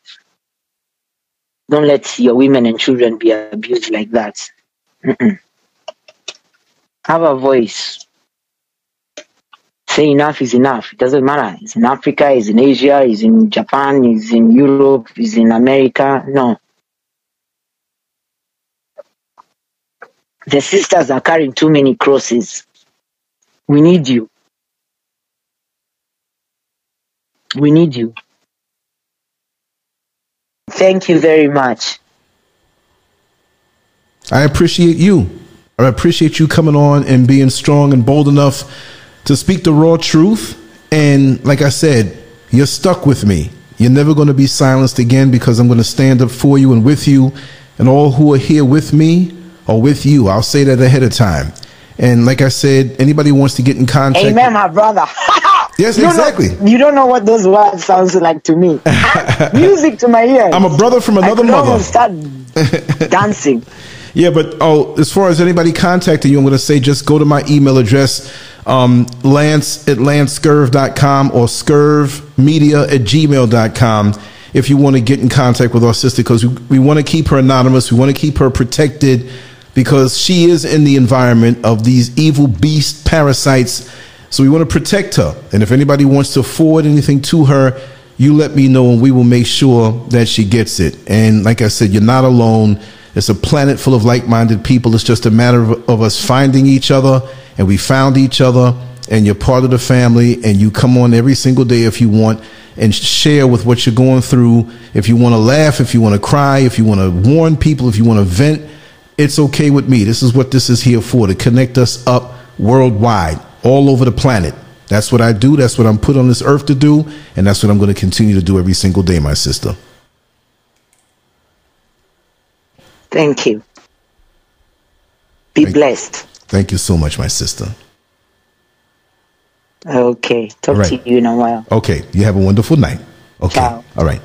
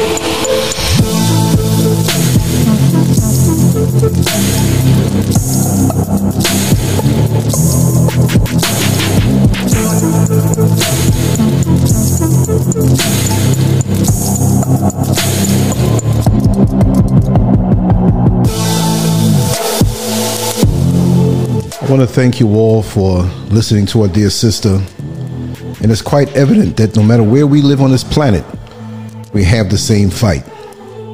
We're split up on purpose into these different groups, as though we're going to have some type of advantage over the next person, but it's not going to work. That's a trick of the enemy.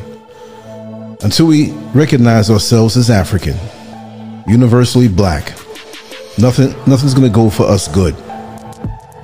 Nothing at all. So for those who want to stay a part of the system or go against your own people, reveal yourselves and step out of the room. I, for one, have put myself out there. I'm a servant. I'm passing through. I want to leave this world better than the way I came into it when I saw it, when I first got here. So that being said, let's all stay together. Reach out to me at Lance@LanceScurv.com. Download the app, Lance Scurv, at the Apple Store, Google Play, and Amazon. And make sure to read the blogs and the videos at LanceScurv.com. If you want to reach out to me, my phone number is 407-590-0755. I'm on WhatsApp. That's my American number. You can call it straight or through WhatsApp or Telegram or Signal. My Ghanaian number is 020-176-1987. You can call that straight. That's on WhatsApp also. I'm looking forward to speaking to so many people who listen, and I know your time is coming to get on the show. We all have a story to tell. No one person's story is more important than the others, but together we can weave a strong strength and power and weave it together and make something that's unstoppable. We have the power. We've just been made to believe that we don't. Our minds have been controlled, our spirits broken and defeated. And together, if we turn in on each other in the way of positivity, there's nothing on this planet that can stop us. Because we are the original, we're the strongest, we're the mightiest.